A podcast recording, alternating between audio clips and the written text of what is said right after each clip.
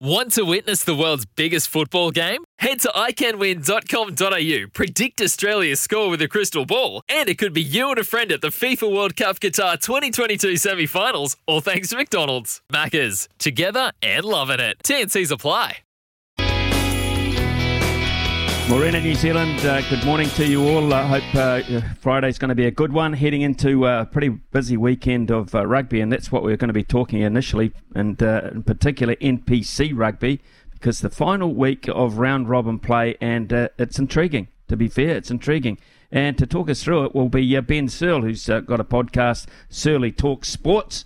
Uh, and he's up with a play on the points table and the ramifications of all these matches. So we'll catch up with Ben in a moment or two. Uh, we'll open up the lines just after 9.30.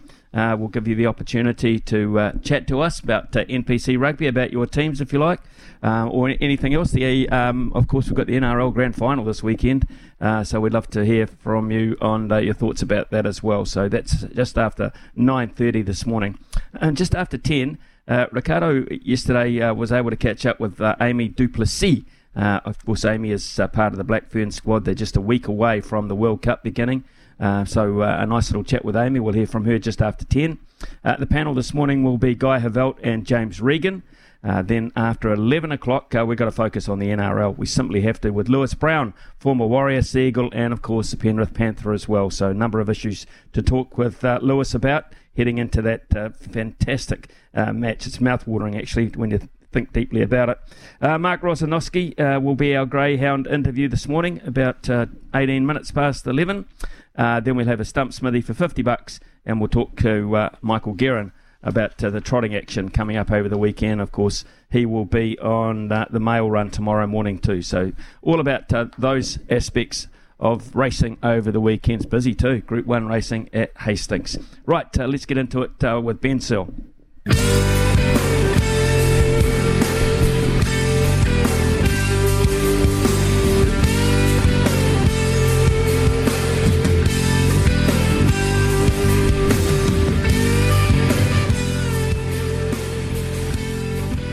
906 here on SENZ, and uh, Ben Searle has been good enough to get into the studio. He's sitting there poised with the headphones on, microphone in front of him, to talk about one of the most intriguing uh, rounds of NPC rugby that I can remember, Ben, in a long time because, you know, people were worried about this odds and evens conference and thinking, would it work? Would it work this time around? Now, every game, we come to the last game now, every game that I look at over the weekend has real significance. Yeah, it's really exciting, isn't it? There's two or three teams in both pools that still find themselves in the playoff mix, so should be another great round. And I've really enjoyed this format. I was quite critical of it at the start, and I kind of wanted to see that one table competition that we used to have, but I think it's made for some exciting competition and a huge finish. Okay, let's uh, can we look at the games, go through them, and and the significance of them tonight.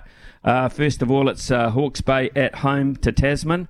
Uh, Hawke's Bay at the moment in the odds conference, so this is a crossover game, and Tasman in the uh, evens conference. Uh, but both of them uh, need to win this to guarantee playoffs. Yeah, I think Hawke's Bay are sitting in fifth. They're tied on points with Otago, but they're behind them on the ladder because they're one win less. So a huge game for them at home. They get Folau Fakatava back off the bench, so that's a big inclusion. But then I see Tasman, they've got Leicester Fainga'anuku and, and Sevu Reece back as well off the bench. So a few All Blacks coming back in, and that makes this even more of a mouth-watering clash. I'm really looking forward to this one, and I think it'll be really tight. Tasman have kind of hit their straps over the last couple of weeks after a slow start. Well, for Hawke's Bay, of course, they, they started with everything. You know, the promise of a very big uh, chance of being title contenders, and of course the Ranfurly Shield, uh, and now they're looking staring down the barrel of neither. Yeah, just a few weeks or, or, even a month ago, you would have said that they were cemented in playoffs rugby, but now they might miss out. So it's pretty crazy how quickly things can change. It is actually. Um, there's some fascinating as, matchups, as we said, over the weekend. Um, Wellington top of the table um, and uh, they are they're not guaranteed at this point. They're not absolutely guaranteed. Um, of uh, of topping the table because uh, Bay of Plenty are sitting behind them, Waikato are sitting behind them. So their match against Counties Manukau is crucial as well. And for Counties, uh, the season is over, but that won't stop them playing. Yeah, I think they'll want to spoil the Lions' party. Obviously, they're playing some great footy at the moment. I didn't expect that scoreline against Waikato. I thought it was going to be a lot closer, and many people gave them a good chance to go down and pull away the old log of wood, but it wasn't to be. And I've really been enjoying watching guys like Ruben Love, Aidan Morgan just run the cutter for them. They're young footballers, but they've both got massive futures. So, yeah, I, I like this Wellington side. I think they'll be real title contenders.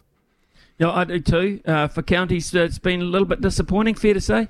Yeah, I thought they had a great start to the season, but they've kind of really tapered off, and we've seen a lot of these top sides kind of get a few players back in the mix as well, which has helped them. Counties, they've kind of battled away, but yeah, a, a hot start, and unfortunately, results haven't gone their way as of late. Right, uh, one of the real crucial clashes. Both uh, pl- uh, teams are in the the odd, odds conference, and that, of course, is uh, the newly named Bay, the Bay of Plenty, of course, the Bay. They deserve that right.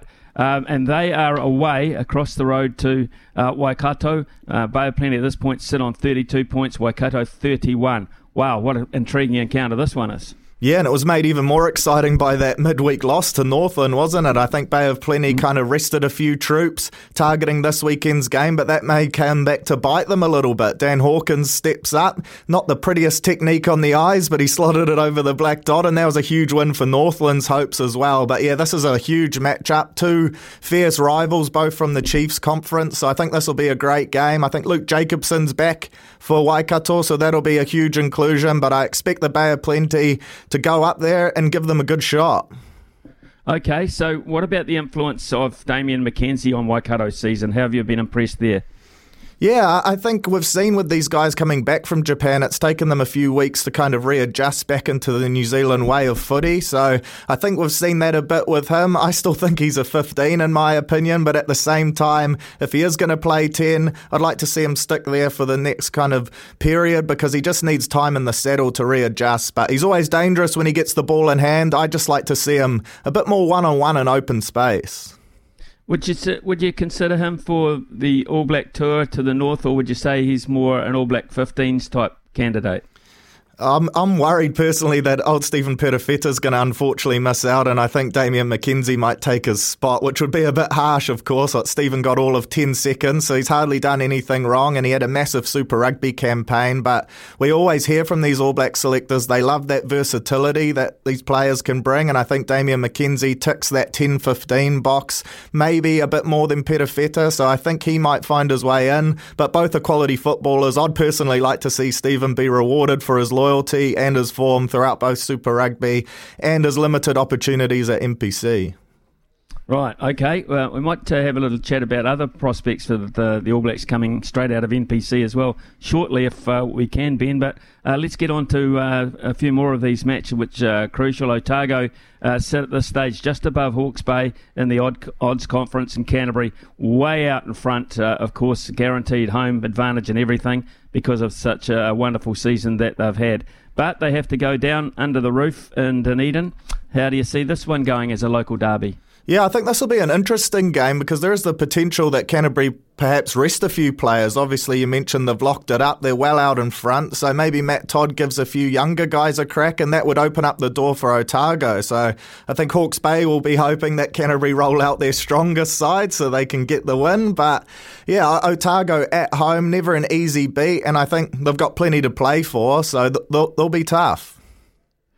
Auckland, uh, Taranaki, Auckland started the season with uh, a lot of promise. At the moment, they're third. They're 16 points behind Canterbury. They got beaten by Canterbury last weekend. Of course, Canterbury unearthing some uh, more talent off that uh, production line.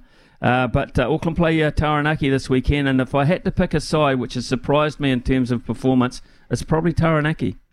Yeah, of course, going into the season, I think everyone had high hopes for them. They were the main campaigners for this one competition format, so hasn't played out the way they've seen it. Stephen Perofeta back in the 10 jersey this week, he makes a massive difference, and I think they're only one of their only wins of the season against Wellington. He was starting in that 10 jersey, so he's the man to lead them round the park. But Auckland with a few guys back in the mix as well, RTS, Angus Ta'avao, I think they'll be too good, but in saying that, they've hardly been as convincing as I thought they would have been. Yeah, well, they, ha- they have to win this because uh, they've got Tasman breathing down their necks. There's so much on this game tonight. Tasman get up and beat Hawke's Bay. Auckland are under pressure because the next one we want to talk about is Northland, who are having one heck of a season. Uh, they're just in fifth spot now, and they're only two points behind Tasman.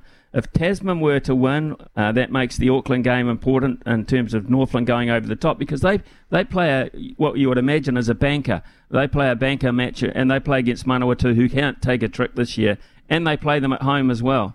Yeah, I think the best thing for Northland is they'll know their fate heading into this game, so they'll know exactly what they need to do. You've got to feel sorry for the Turbos. You never like to see a team go winless, so obviously there's a few things they need to sort out down there. But I've been really impressed with Northland. I think Josh Moorby's been a massive recruit for recruit for them at the back, and it's good to see him back from injury. And they just play an exciting brand of footy, so it's good to see them in the quarterfinals mix, and no doubt that'll please the local diehard Taniwha supporters as well.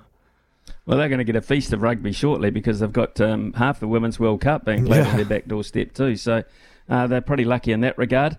Um, and uh, the other game we should uh, talk about because that also has uh, significance. Uh, Southland, of course, have had a pretty average sort of season. They would have wanted more, and they started promisingly, I've, I've got to say, but they've just drifted off the pace. Uh, North Harbour really would like to win this one because it guarantees them to stay in second spot, and that, of course, comes with advantages. Yeah, North Harbour's my side, so I won't lie. I'm a patriotic Harbour fan, so hopefully they can go down there and get the job done. I think they've only lost the one game at home this season, and they've been the surprise package for a lot of people. Obviously, that back three is extremely dangerous. Mark Telea, Tevita Li, Shaun Stevenson, and then Bryn Gatland, probably in career best form. He's carried that over from Super Rugby, so I think they've surprised a few people, and there'll be a few teams not wanting to play them come finals footy. No, exactly right. Um, you're right. Uh, Bryn Gatland's been a good general for them. Yeah, massively. And I think he's just really come on in leaps and bounds, and it'll be interesting post World Cup. We know a lot of players are probably going to depart our shores. If a guy like him can hang around and keep up this type of form, he might get a reward in a couple seasons' times with a black jersey. Okay, well, it brings me to uh, a question I wanted to ask you. Out of the NPC, I know it's a level below Super Rugby, um, two levels below international rugby. But is there anyone, from your point of view, outside Damian McKenzie, who you think that the All Black selectors may take a good long look at? In, in fact, they'll, they'll probably be keeping a, a pretty close eye on the next couple of weeks of this competition, I would think.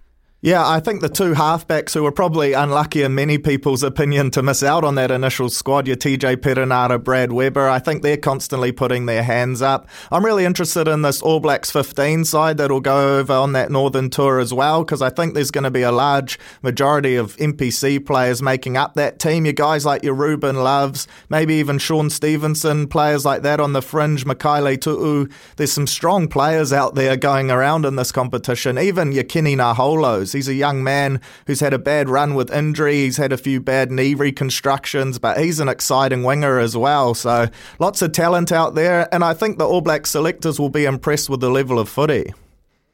So uh, you mentioned uh, quite a few individuals.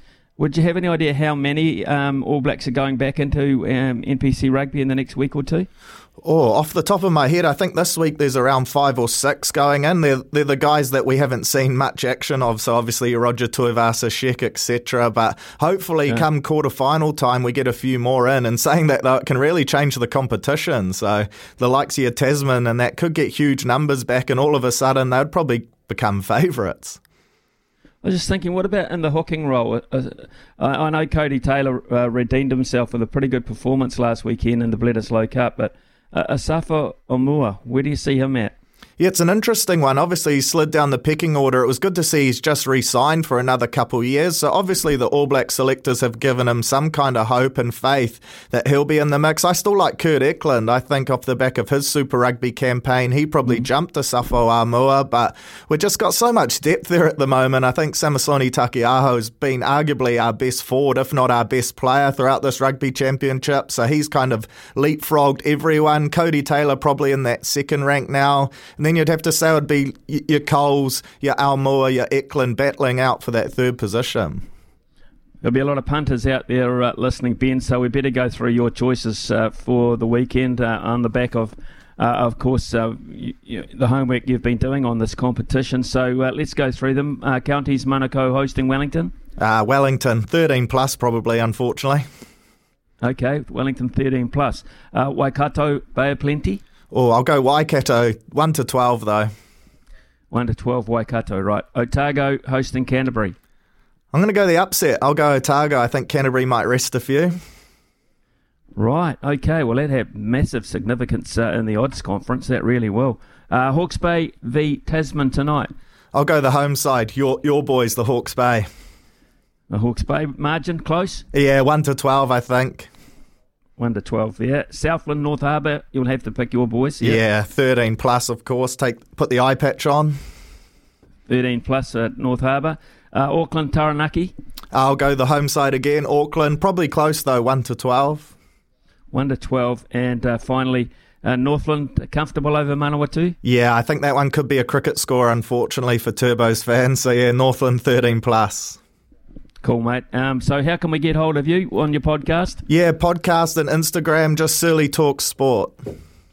Surly Talk Sport. Hey, mate, thank you very much for taking the time to come into the studio. I appreciate your thoughts and your picks for this weekend. We'll see how they go. We'll probably touch base before the finals as well. Ben, thank you very much. Legend, really appreciate it.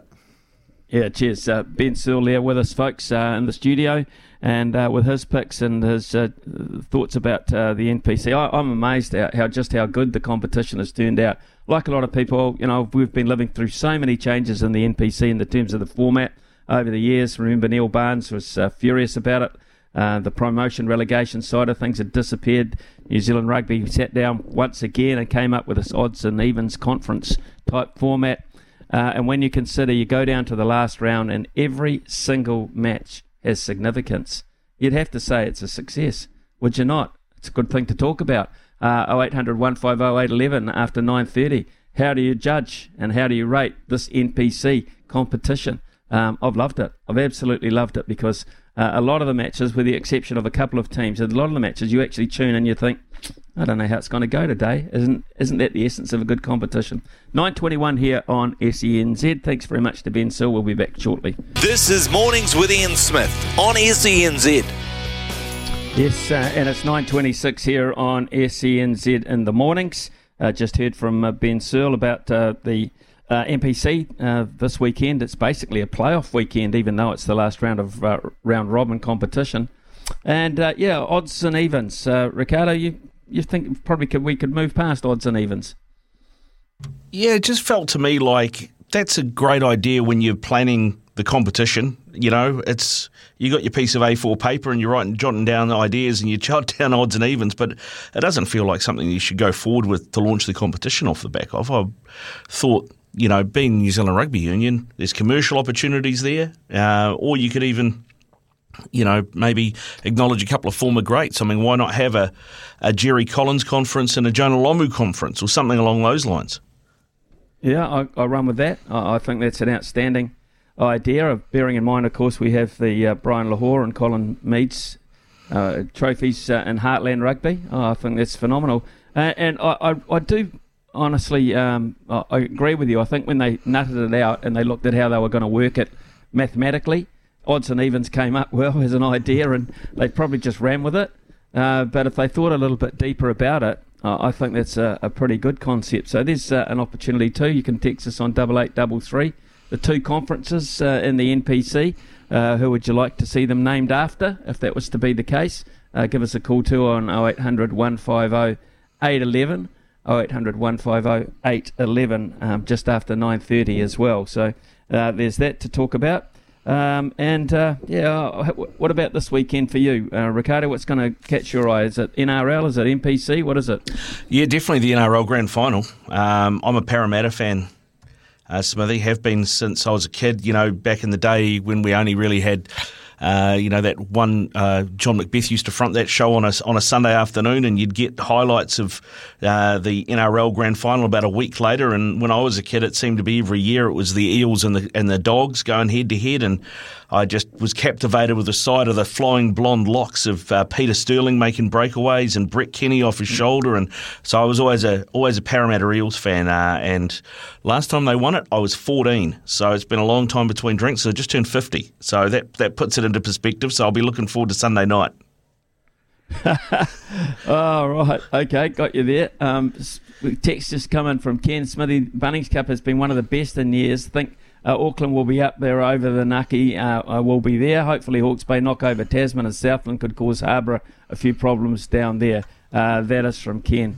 Uh, so yeah, there's genuine interest. I've always liked, you know, I've liked about this uh, competition is that it's, you, you feel close to it. what do you want to? I, I think I think you feel uh, really really close to it, Ricardo. You, you, can you sort of associate with it. Um, they they ran a uh, promotion about it. You show your true colours there for a while, uh, and that was always about um, the level of rugby that I, I guess we sort of have a relationship with.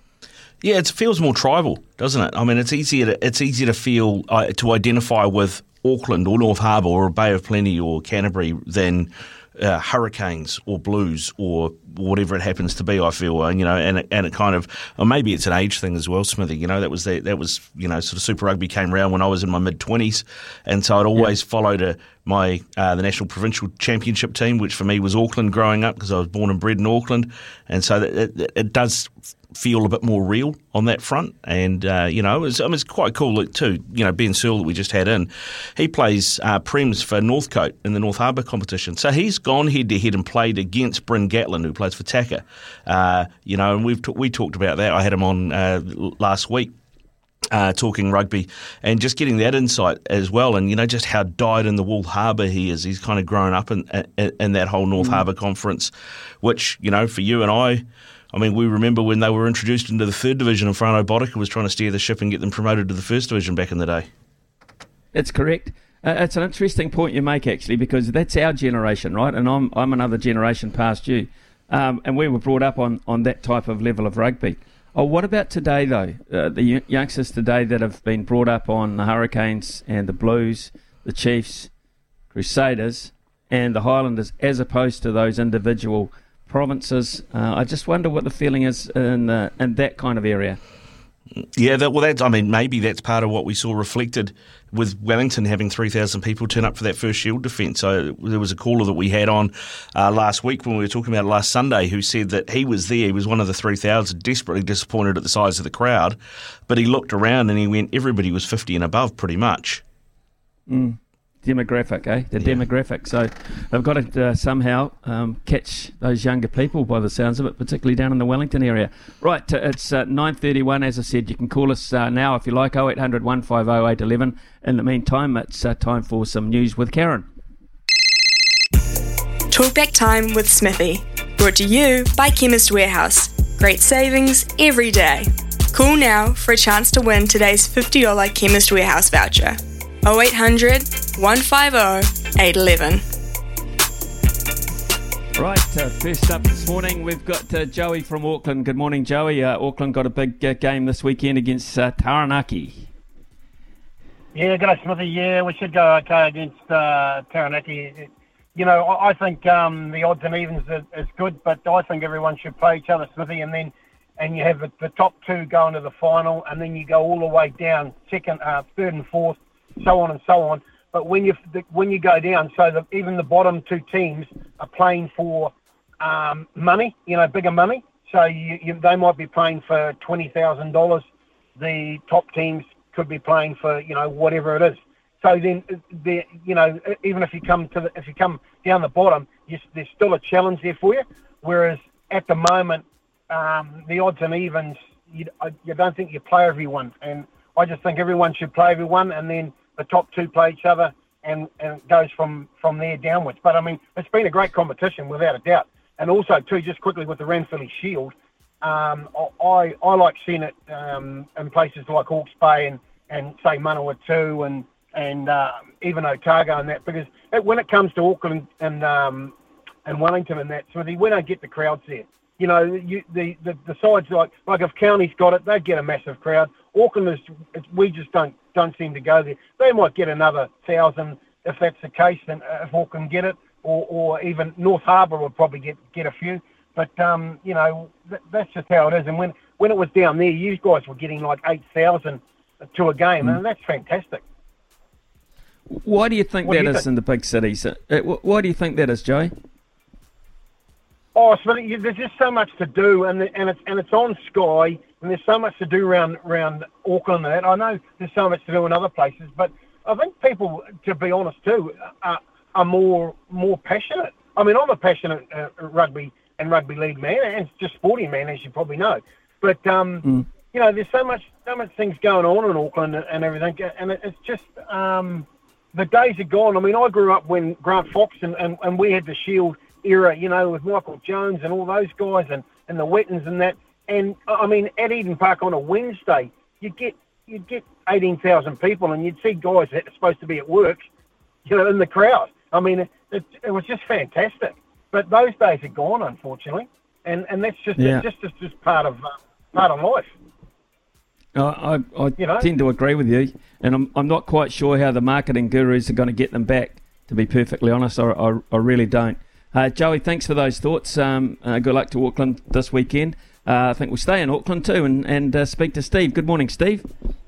Yeah, morning, uh, Smithy. Always good to hear you on the radio, mate. Um, listen, there were probably more people at Eden Park yesterday for Willie's Willie Lose's uh, send off yesterday, which was I got to say was just to your listeners out there was absolutely beautiful. Some beautiful, beautiful speakers, Sir Graham Henry, and um, also you know Ken Laban, Sir Michael Jones, just to to name a name a few. So they had the Knights there, mate. So uh, he certainly packed a lot into 55 years.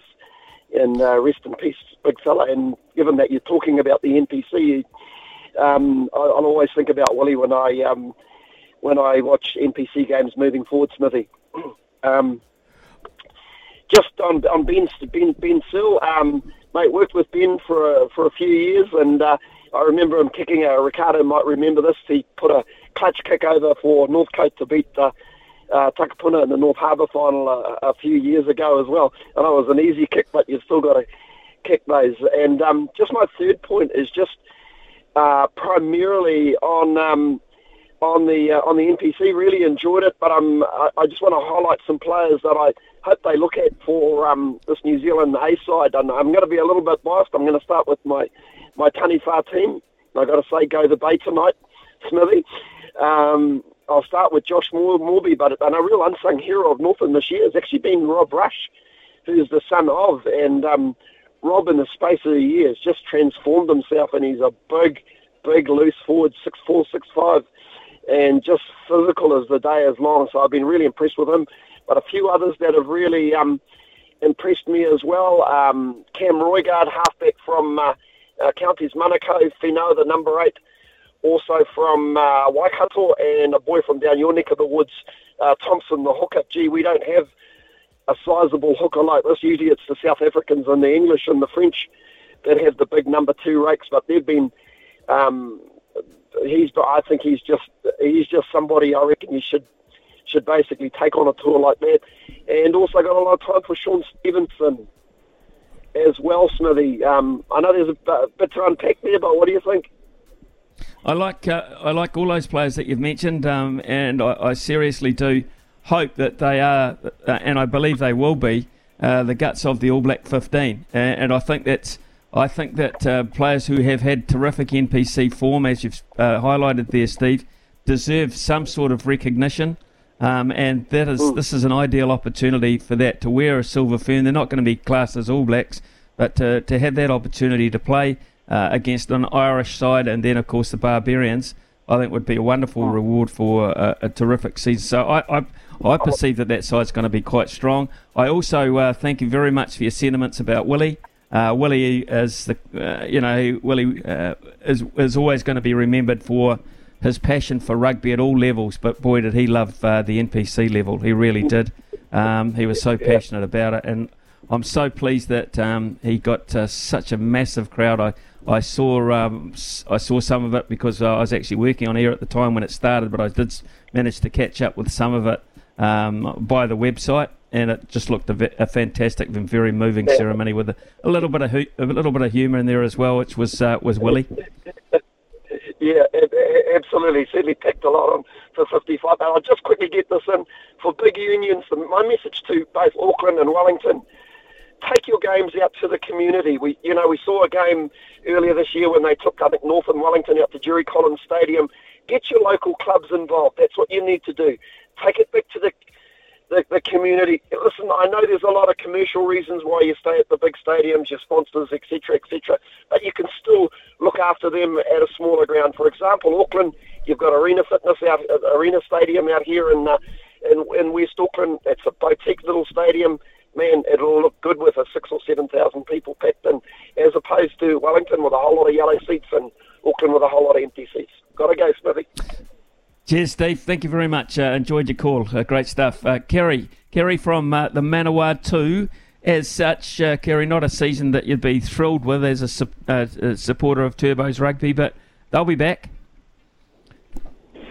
Well, let's hope, Smithy. Yeah, um, yeah. R.I.P. to Willie though. He'll be his voice will be missed. Um, yeah, he was he was certainly good good for the game. Um, yeah, on the shield thing, um, not that man or two are going to come close to getting the shield for a little bit, I would think. But if they had got it, I, I know um, they would definitely get a good crowd. And even if you imagine if South Canterbury had beaten Hawke's Bay this year, Mm. imagine the crowd that, that they would have got. It would have been unreal. But just on the New Zealand 15 team, um, it's going to cost a lot of money for that team to go over there and only play two games. Surely the likes of Harlequins or um, Saracens or, you know, they can have a, a Club 15 turn up as well. And I, I do believe that the likes of TJ Perenara shouldn't be on it. Um, it's got to be a building 15 because well, we're going to have a few All Blacks leave, finish after the World Cup. But yeah, I just think it's a lot of money to go for two games. I'm with, I'm with you. Um, it is it is um, a lot of expenditure. yeah, I, I think it's a very good Yeah, point, Gary, and I, I, and I do agree with you that it, yeah, oh, cost a fortune, absolute fortune. Um, be interested to see Yeah, what they fly, whether whether they fly uh, economy or um, business class. Um, interesting to note that the I've uh, read an article uh, this morning, and uh, it's clearly stated that the English women's team, um, who are number one seeds and uh, just a brilliant performing side, will fly all the way to New Zealand this weekend. Economy, um, and the rugby union um, in England have basically said they are a loss-making um, proposition at this stage. Um, so we'll, instead of flying them business class, we will put that money into more support groups behind them uh, when they get to the tournament. So we'll bolster up their, their backroom staff, etc., rather than fly them business class. So uh, interesting article, Yeah. actually, it's written by uh, Patrick McKendry. Very, very interesting indeed. Um, it is uh, time. Have we got time for Zaid? Yeah, thank, thanks very much, Kerry. Um, and thanks, and have a great weekend. Uh, Zaid, g'day, Zaid. How are you, mate? Yeah, just got a few quick points, if that's all right. Um, I've Yep. seen something today in the, I've seen something today in the NFL. The Dolphins aren't favourites after winning three games in a row, which has been interesting.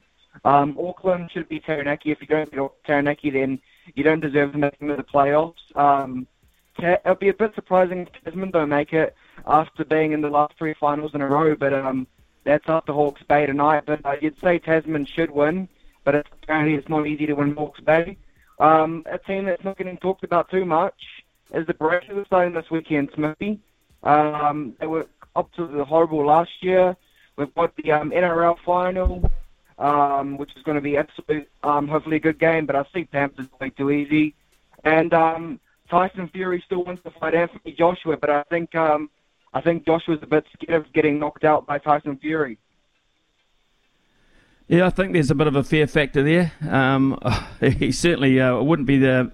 Uh, they'd be well rewarded financially, uh, Zaid, whoever takes on Tyson Fury. So you, you wouldn't think that would be too much of a factor. But he's a hell of a man. And interesting, uh, the point about the breakers as well. Tom Abercrombie, Abercrombie I just see, can't fly for seven weeks. Cannot fly Yeah, for seven that. weeks because of that eye surgery. So that's a massive blow for them, mate. What What are you looking forward to most? The NRL final? Probably, yeah. Um, there's a, there's a new young French kid for the Breakers this year as well, isn't it? Um, Rupan, Rupan or something?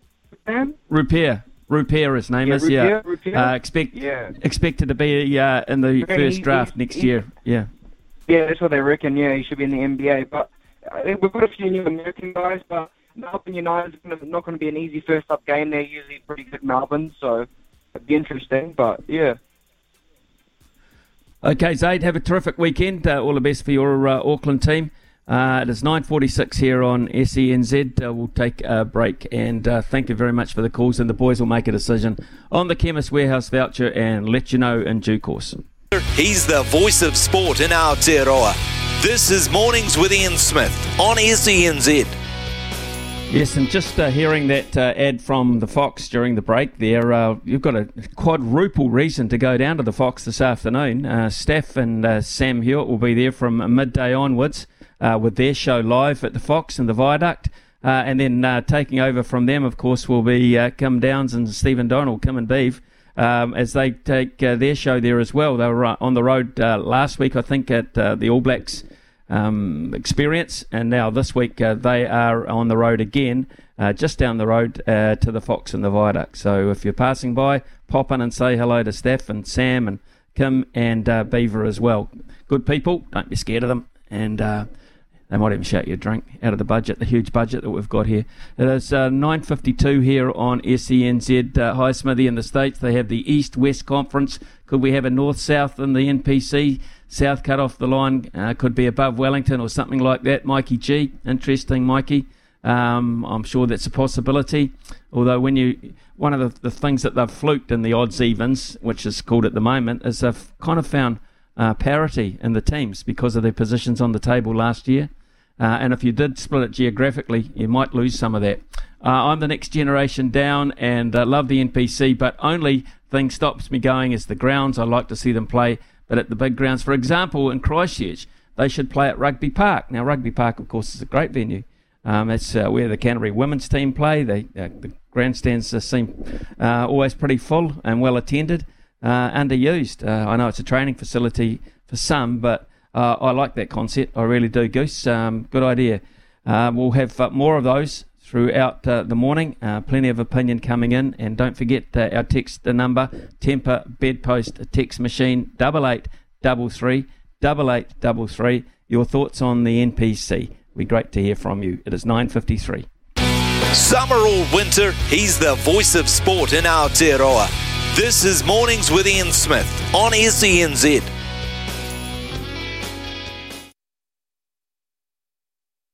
You got to know when to hold up, know when to fold up, Smithy's multi. know when to walk away, and know when to run. Bet live on your favourite sports. Download the TAB app today.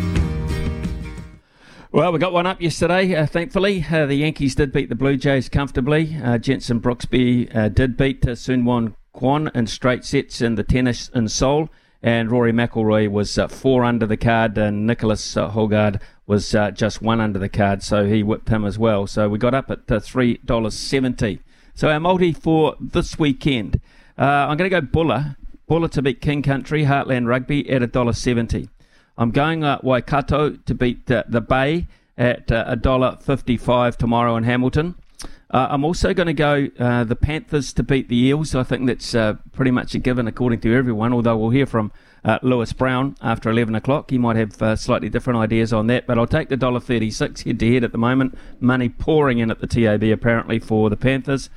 Uh, and then I'll go to the North London Derby between Arsenal and Tottenham, and I shall pick the draw. I shall pick the draw there between Arsenal and Tottenham at $3.50. Multied up so that's the draw into Buller, into Waikato, into the Panthers, $12.54. Get 10 bucks worth of that and pick the bones out of it. That would be pretty special, wouldn't it? Uh, right, uh, we're going to head inside the Blackfern camp after the break. Speak to Amy du Plessis. World Cup, one week, one day away. It's time to get really serious. News coming up with Karen. From behind the stumps to behind the mic, nothing gets past Smithy. This is Mornings with Ian Smith on SENZ. Well, Rugby Women's World Cup is nearly upon us. It is uh, just uh, eight days away. And uh, of course, uh, on Saturday, the 8th of October, New Zealand will be part of a triple header at Eden Park and they will be taking on Australia, a side they know pretty well. Uh, but uh, it's pretty much an exciting time for everyone involved uh, under Wayne Smith's uh, new tutelage, uh, getting the, the side back up after a, a, pretty average tour to the north at the end of last year. Uh, they've certainly turned it around in terms of results thus far, and it's been pretty good to watch. One of the members of that side is Amy du Plessis, and yesterday Amy was good enough to give Ricardo some of her time on uh, a number of aspects leading into the World Cup.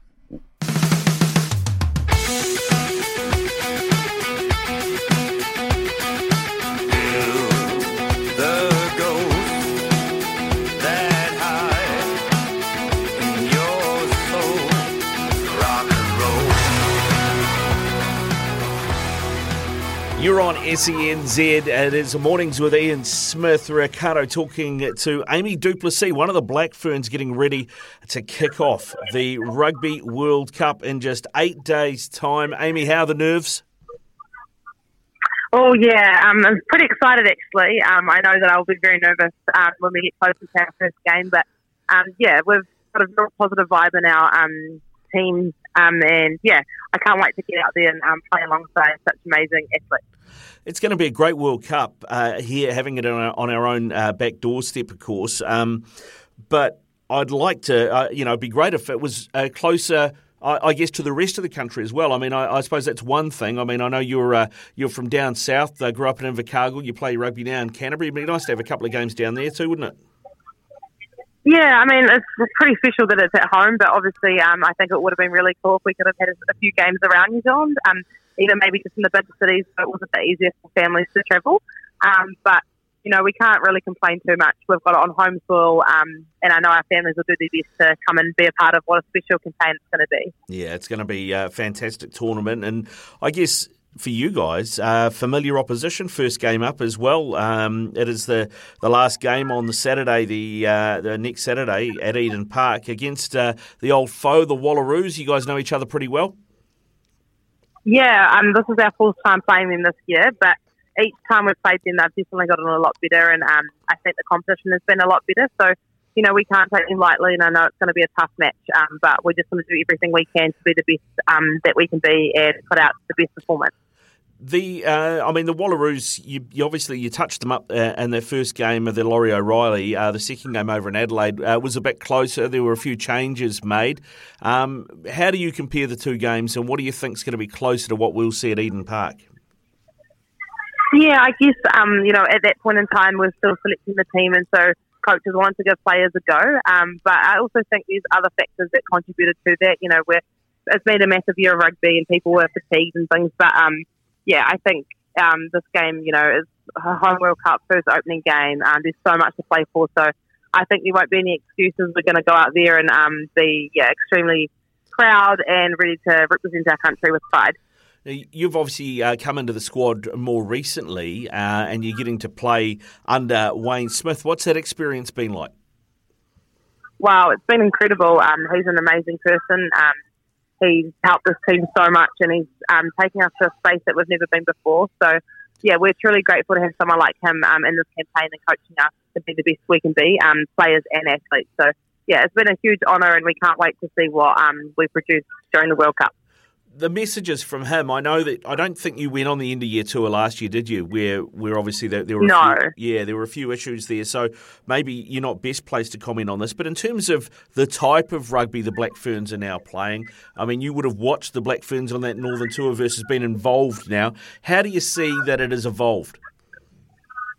Yeah, I just think we're playing with a lot more freedom. Um, our, our game is um, a lot more expansive, and Smithy a real um, he's a real key for making sure that we just express ourselves. So we're wanting to play um, on top rugby, coming forward, um, creating flows, and just making sure that, um, yeah, we're playing expensive and playing what's in front of us.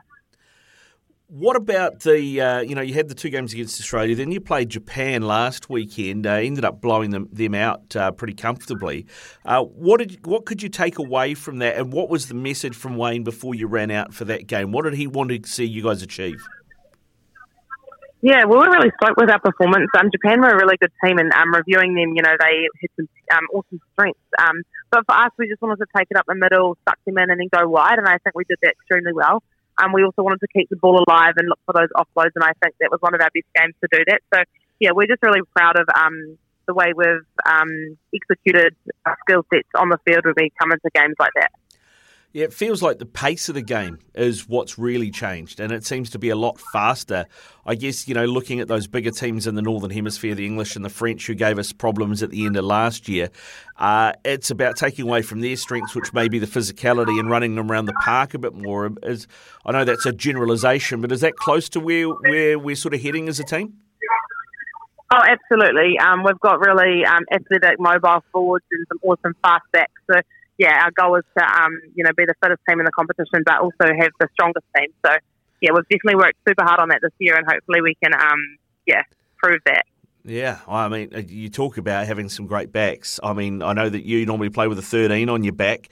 Uh, must be pretty good to see a Ruby Tui or a Portia Woodman looming on your shoulder every time you get the ball. Oh, absolutely. I'm just in awe with the amount of um, amazing athletes and people that are in this team and to play alongside the likes of Portia, Ruby, Stace, um, you know, and then I've got Renee Holmes, a young girl like me. Um, just yeah, just an absolute awe to be able to do this with those amazing people. Yeah, I mean, uh, sc- uh, scored uh, a ton of points against the Japanese. And that was a Japanese team. I know people will look at it and go 95-12. What does the team get out of that? But that is a Japanese team that had beaten Australia earlier this season. What do you think you guys got out of that now you look back on it? Oh, absolutely. There's always lots of um, takeaways. I think the main thing for us was on defence. Still allowed them a lot of gain line, and against um, you know the likes of England and France, we can't afford to do that. So we took a lot of things away from our um, defence, and then on attack, um, just making sure that we're really critical in areas that um, we probably weren't at some at some stages. So just making sure that you know in those big games, if that passes them on, just to carry hard and um, reset to go for our next phase. But yeah, there's always takeaways out of each game, um, even with a scoreline like that. Well, you've got plenty of toe yourself, uh, Amy. You're very, very quick. I've seen you take players on the outside many a time, whether it's wearing the red and black or, or wearing the Black Ferns jersey. I guess the decision making for you is something that you're dealing with. Is uh, when do you back yourself to go and hit the hole, and when do you put someone away? Yeah, that's definitely been a work on for me, and it still is a work on for me. Um, I'm probably a bit stronger with the ball in hand, just running hard, but there's times that um, the decision making can let me down. Um, but yeah, continue to work on that with this, um, with our team and with Smithy. And I know that I've got a lot of girls around me that can help me do that. So making sure that um, there's a balance between running really hard and you know, setting my teammates up to score. The uh, pool that you've got, uh, you play the Aussies first up. They're probably the, the I think they're the two highest ranked teams uh, in Pool A. Uh, how much do you know about Wales and Scotland?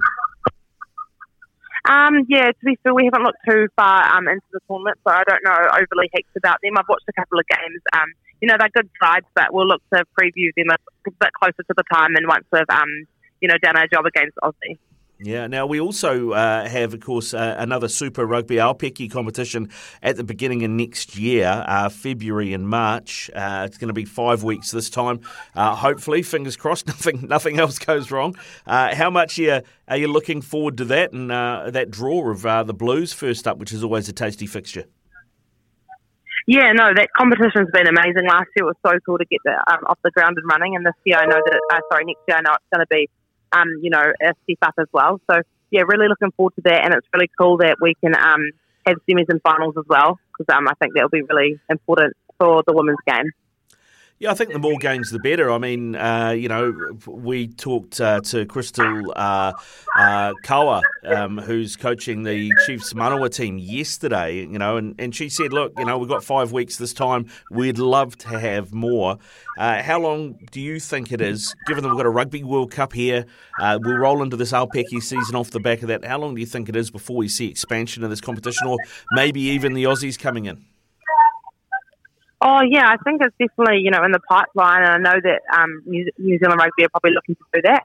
Um, but I think even the progress that they've done from you know this year to next year is huge, and um, I think yeah, in the next five years this competition will be um, international and probably paid full time. So, yeah, it's pretty exciting. Yeah, very exciting. Uh, you know, we talk a lot about equality in sport now as well, and I suppose that's one of the other real positives to come out this week. We've seen two women named as head coaches in Super Rugby Aupiki, something we didn't have last season. Uh, as a player, does it make a difference to you who you're playing for? Oh, absolutely. You know, that is huge, and um, those two amazing women are so good at what they do. Um, but yeah, I just think, you know, um, I think it's awesome that you know women can be um, in power of, of what you know women's rugby stands for, and um, you definitely look up to people like that who have you know played in the jersey before and now are giving back to to us. So yeah, it's an absolute honour, and I think um, well deserved. Yeah, we obviously we don't know uh, at this stage, or at least I'm not sure we know, if what Wayne Smith's plans are post the World Cup.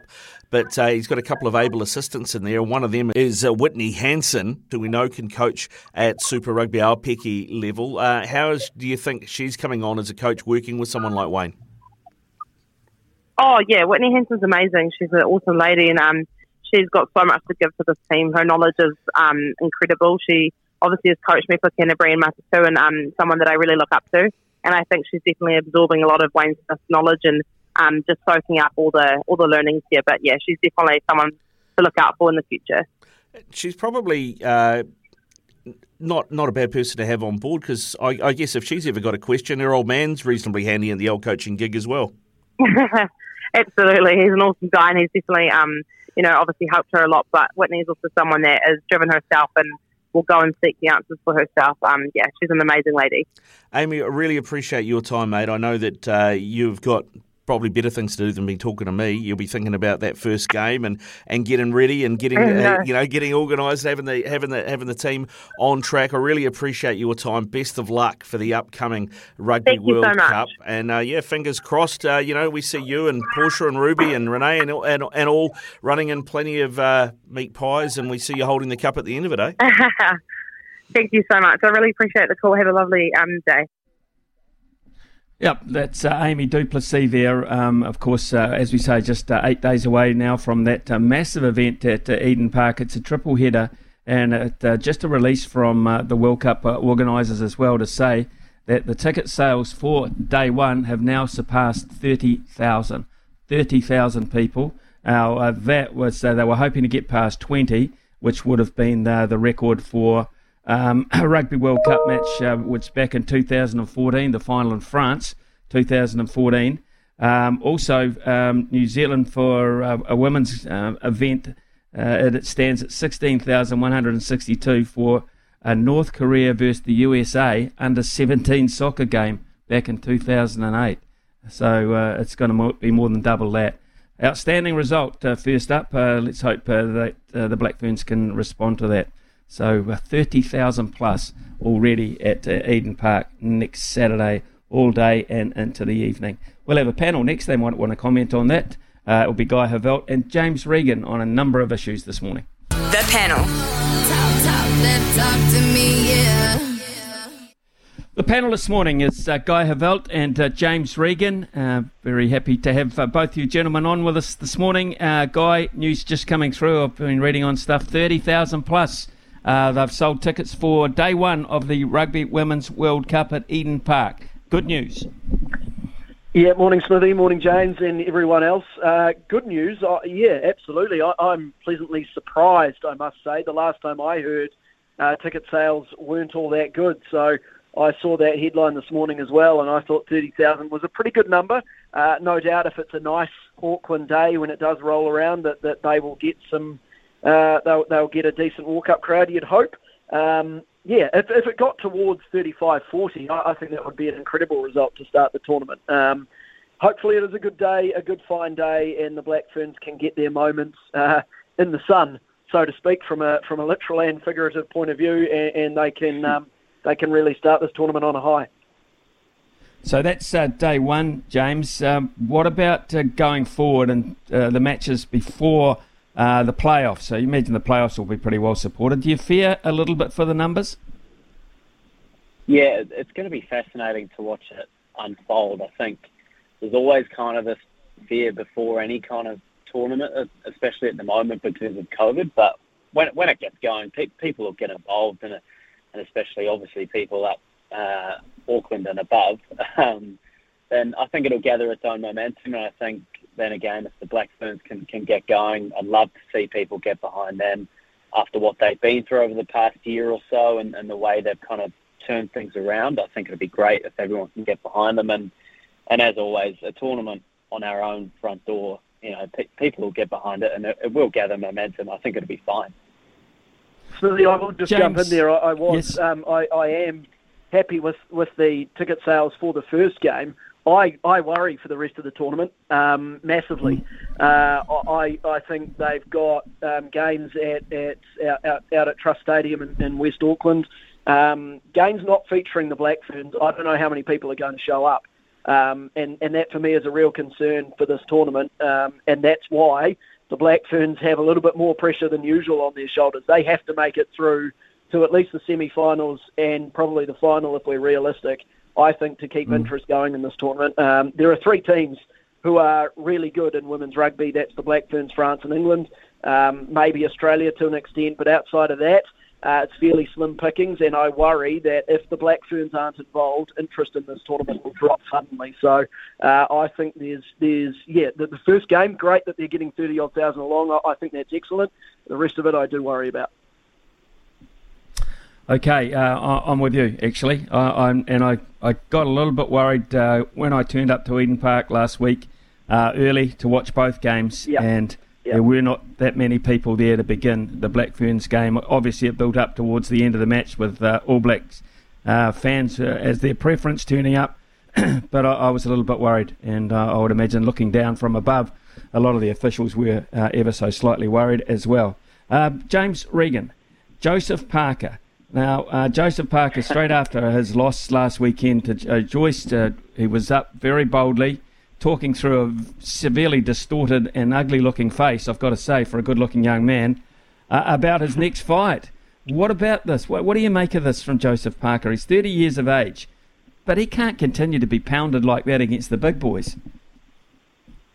Yeah, it, it was a fascinating fight, and I think massive props to Joe Joyce, first of all, for being the first person to knock Joseph Parker out. Like, let's not forget that, right? Anthony Joshua, Dillian Whyte, Andy Ruiz as well, all tried and they couldn't knock Joseph Parker out. I think Joe, whether he wins a world title or not, I think took a massive dent, but he'll still be involved in some big fights. I think he'll get a rematch with Dillian Whyte. I think he could get a rematch with AJ, depending on what happens with him over the next few months.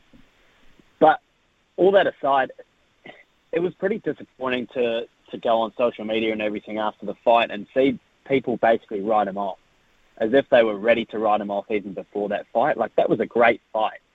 Two two big heavyweights, one and two ranked, going at it, and Joe Joyce came out on top. Fair play, but it was pretty it was pretty disappointing to see a lot of Kiwis and a lot of Kiwis in the media writing him off and just basically saying, well, you know, that's that with Joe. He's still got a lot to give. He's only you say he's 30, but he's only 30. Joe Joyce was a lot older. Um, Joe Parker has a lot more to give. Whether he fights for a world title or not, I'm not sure. But he's still got some massive fights ahead of him, and the the hunger is clearly still there. So I think we should give him a little bit more respect, given he's a Kiwi on the world stage, and one of the toughest sports going around, doing amazing things. I think people need to to pull their heads in a little bit, to be honest. Okay, James, uh, honest thoughts there. Uh, Guy Heveldt, what did you make of it? Well, I've got to put my hand up and be honest and say that before the fight, I was already in the camp that if Joseph Parker didn't win that fight, then that was pretty much curtains. I did a little bit of a flip after the fight, to be honest, because he showed such um, incredible endurance, I suppose. He took an absolute pounding at times in that fight, and more often than not, he gave it back straight away twice. So that was an excellent fight. Uh, it was a really, really interesting, enthralling entertaining fight from these two big men. Um, and we don't see that that often in boxing anymore. Uh, so I, I kind of gained even more respect for Joseph Parker out of that. In saying that, I don't think he will t- uh, fight for a world title again. I don't think a, a rematch against Dillian Whyte is all that interesting. Um, I think, with all due respect to Joseph Parker, great guy. Um, I think the fact that he's been a world title holder before is, is just um, you know, that just shows what type of fighter he has been. I don't think he's at the, the heights of the Usyks, um, obviously Tyson Fury, um, even Anthony Joshua. I think he's, you know, there's about three or four guys in the top of heavyweight boxing, and then there's another gap to the rest, uh, and Joseph Parker is in the rest. So he might continue his career. If he does, all power to him. I'm not going to sit here and tell him to retire. That's his decision, uh, and the team around him and his loved ones and all that sort of thing. That that's him to make. Um, but I don't think we'll see him fighting the top top guys in world boxing anymore. Um, I hope he continues to win some fights, uh, but I can't see him uh, fighting for a world title again. Okay.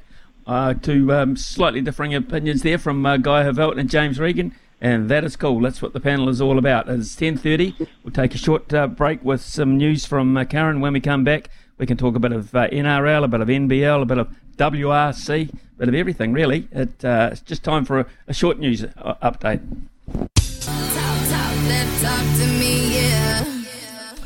James Regan and Guy Heveldt are our panellists this morning. And uh, James, I just heard it in uh, Karen's news that uh, High Performance New Zealand Sport have launched a new campaign called It's Time, encouraging people to watch uh, more women's sport, saying uh, one in every three watch women's sport. Well, I wonder if that's one of every three New Zealanders or one in every three people who watch sport um, because one in every three New Zealanders I would have thought was not a bad ratio to be to be perfectly honest.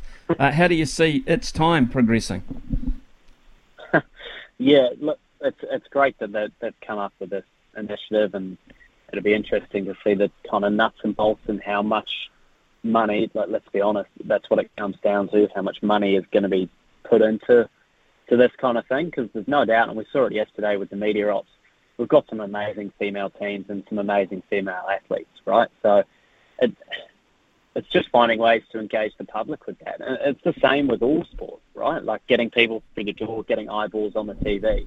Coming up with ways to do that is promoting the athletes. I think first and foremost, you think of the Black Ferns, you know those athletes because they're they're great personalities and they're great people and great athletes. Ruby Tui uh, and, and everyone else in that Black Ferns environment does an amazing job at promoting themselves and the sport, and we kind of just need that more across the board. So hopefully it is a good initiative, but it, will come down to dollars and cents and kind of the the practical ways that they're going to try and roll this out. Well, we talked about it before, uh, Guy, in terms of uh, people watching uh, the Women's Rugby World Cup. Um, and then, of course, next year you've got uh, the Women's Football World Cup, which is even more global as such. And I wonder whether that will catch um, New Zealand sports fans' attention. So there's a lot of pressure, I think, on, on bosses of, of sport in New Zealand and women's sport in New Zealand, particularly. Uh, they have they have um, what's the what's, what's the right word? That they have um, I don't want to say preached because that's unfair. Um, they have gone on, I suppose, for a while that, that these are three of the biggest women's global tournaments that New Zealand has now got uh, in the space of 12 months. We've had the Women's Cricket World Cup. I don't know about you, but I, I thought it was a little bit underwhelming in terms of um, in terms of attendance. Uh, the White mm. Ferns obviously got some good numbers, uh, but I thought it was a, a little bit lacklustre in that department. Uh, as we've just talked about, fascinated to see how the Women's Rugby World Cup goes. As I said, I'm a little bit concerned about those attendance numbers. And then they've got supposedly the big one globally anyway in the Women's FIFA World Cup. Um, I think there's a lot of pressure on for this Women's Rugby World Cup and the FIFA World Cup to deliver in terms of um, getting youngsters, getting more spotlight on, on women's sport. I think in the media we we have started to do a really good job. Uh, I think it's building nicely. I think um, they are getting women are, are getting a much better, and this is what it should always be. Obviously, they are getting a much better um, uh, coverage across all these sports. But now it is up to the people in charge, the people who are saying that these are going to be great events, for them to deliver in terms of people attending these sports events, um, talking about them, and getting it in the media. Um, they need to make it accessible for a lot of people to get along to see these women play these sports. As James said, uh, outstanding athletes across the board, outstanding athletes. Uh, and now it is up to the people who are paid the big money to make sure that these athletes are put in the spotlight and that these sports continue to grow and that these women's events continue to grow. I, am slightly worried, I've got to be honest. Yep, I, I, am a little bit as well. Just going back to the Women's uh, Cricket World Cup, of course, they were they were sort of hamstrung a wee bit with COVID, um, uh, totally. the, particularly the, yep. at the start of the tournament. It freed up towards the end, and we we saw the impact of uh, a crowd for a final, not involving New Zealand, I think, which was quite gratifying. But having said that, yep. uh, we know there will be a massive crowd uh, at the NRL Grand Final. Guy Heveldt, uh, who you got? Who you picking?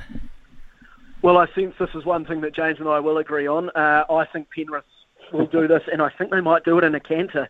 To be honest, um, the Eels have won, I think it's five of their last six games heading into this grand final, and the one that they lost was against Penrith, and they lost 27 to six. Uh, I think it's probably going to go a similar way. I think uh, Nathan Cleary has this amazing ability to step up in huge games, whereas Mitchell Moses sometimes sometimes goes a bit missing in the big moments. Um, I, I think Penrith will win, and yeah, I, I think it could be could be a little bit of a one-sided grand final this year. James is the Okay, rugby uh, league expert, though, so I'll leave it in his hands Yeah. to, to really Yes. give the expertise. we need a breakdown, a complete breakdown now, James Regan, please.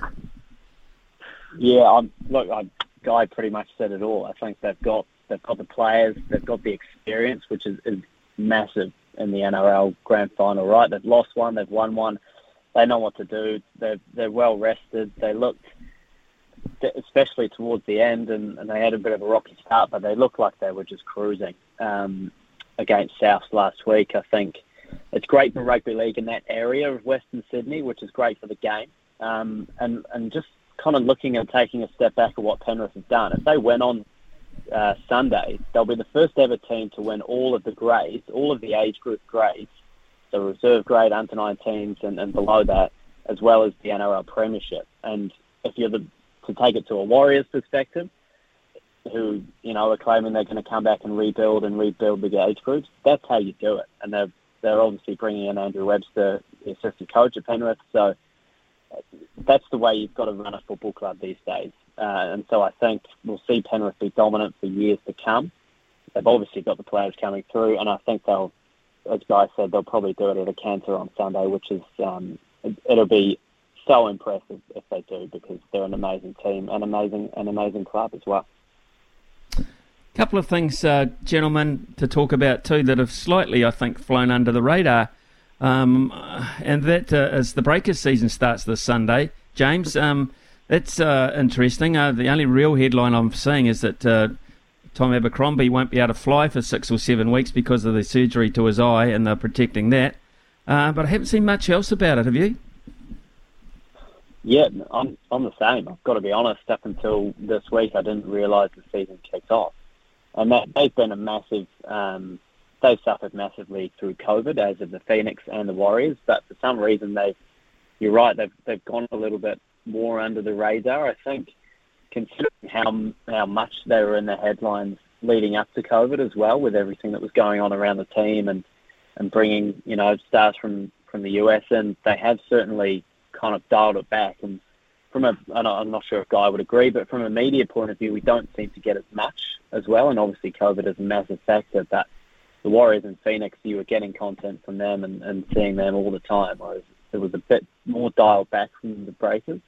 Hopefully, they can they can hit the ground running year and get back on track. But um, yeah, it, it's been fascinating to kind of watch how all three of those clubs have have gone through COVID, and the Breakers seem to be on the back foot a bit. Guy, um, I guess you were aware it was starting, but um, do you agree with James on um, the amount of information, etc., you provided with about it? I've got to be honest with you, I didn't realise. I thought it was the weekend after. uh, so I went to interview Tom Abercrombie and Mody Maor yesterday, and, and I was like, oh, I better just check who their first game is. And what do you know? It's this weekend. Uh, yeah, completely agree with James. Uh, I think last year, and even the season before, they, they it was kind of like, you know, out of sight, out of mind, and they did nothing to, to fix or change that. Um, they almost weren't available for Zoom interviews, or they sent sporadic content. It was it was quite strange. I mean, when your team's losing, uh, it doesn't help, and, and fans, I suppose, if you're not a diehard fan, you kind of go out of favour with, with watching games for the sake of watching games. So I don't think that helped them. Um, but again, they're another team that has a bit of pressure on them to, to try and bring back the crowds. What I will say in the Breakers' favour is that when you go along to a night of Breakers basketball, it is entertainment plus. The atmosphere is superb. Um, you get a lot of action, so they do that exceptionally well. They have to win.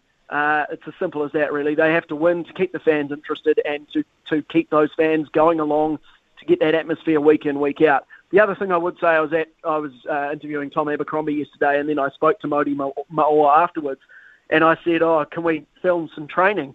And he said, "Oh, you can film the first 15 minutes, but nothing else." And that worried me a little bit. Um, in Breaker seasons past, you've been able to film whatever you want. Uh, I hope it doesn't go down the same path as what we're allowed to film at the All Blacks and the like, which is 15 minutes of training when they are literally doing stretches or tying up their boots and it is boring as hell. So I hope that is not the norm going forward because uh, I don't think that helps us, and I really don't think it helps us try and sell the product to people sitting at home watching uh, those teams as well. I know it might sound a little bit naff, and it might sound like me bleating from a personal work point of view, uh, but I think it is a lot more to sell a story, to sell a product, to in turn then help them sell tickets uh, if there is something interesting to film and interesting to watch, as opposed to them doing stretches and tying their boots. Well said, uh, Guy Heveldt. Well said, uh, James Regan. Thank you very much, gentlemen. Uh, have a terrific weekend watching whatever you chooses, uh, whatever takes your fancy, whatever you choose to watch. I imagine uh, the NRL be uh, top of the agenda when that comes about, and some great NPC action as well. Guy Heveldt, James Regan, the panelists this morning. Have another one on Monday.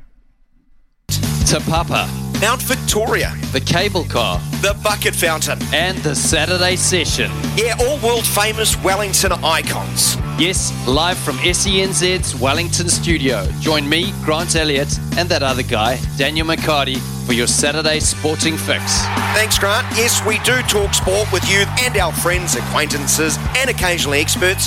Don't miss out on the Saturday session, live every Saturday from 10 a.m. on SENZ. Every week I catch up with Kiwi women doing great things in the world of sport.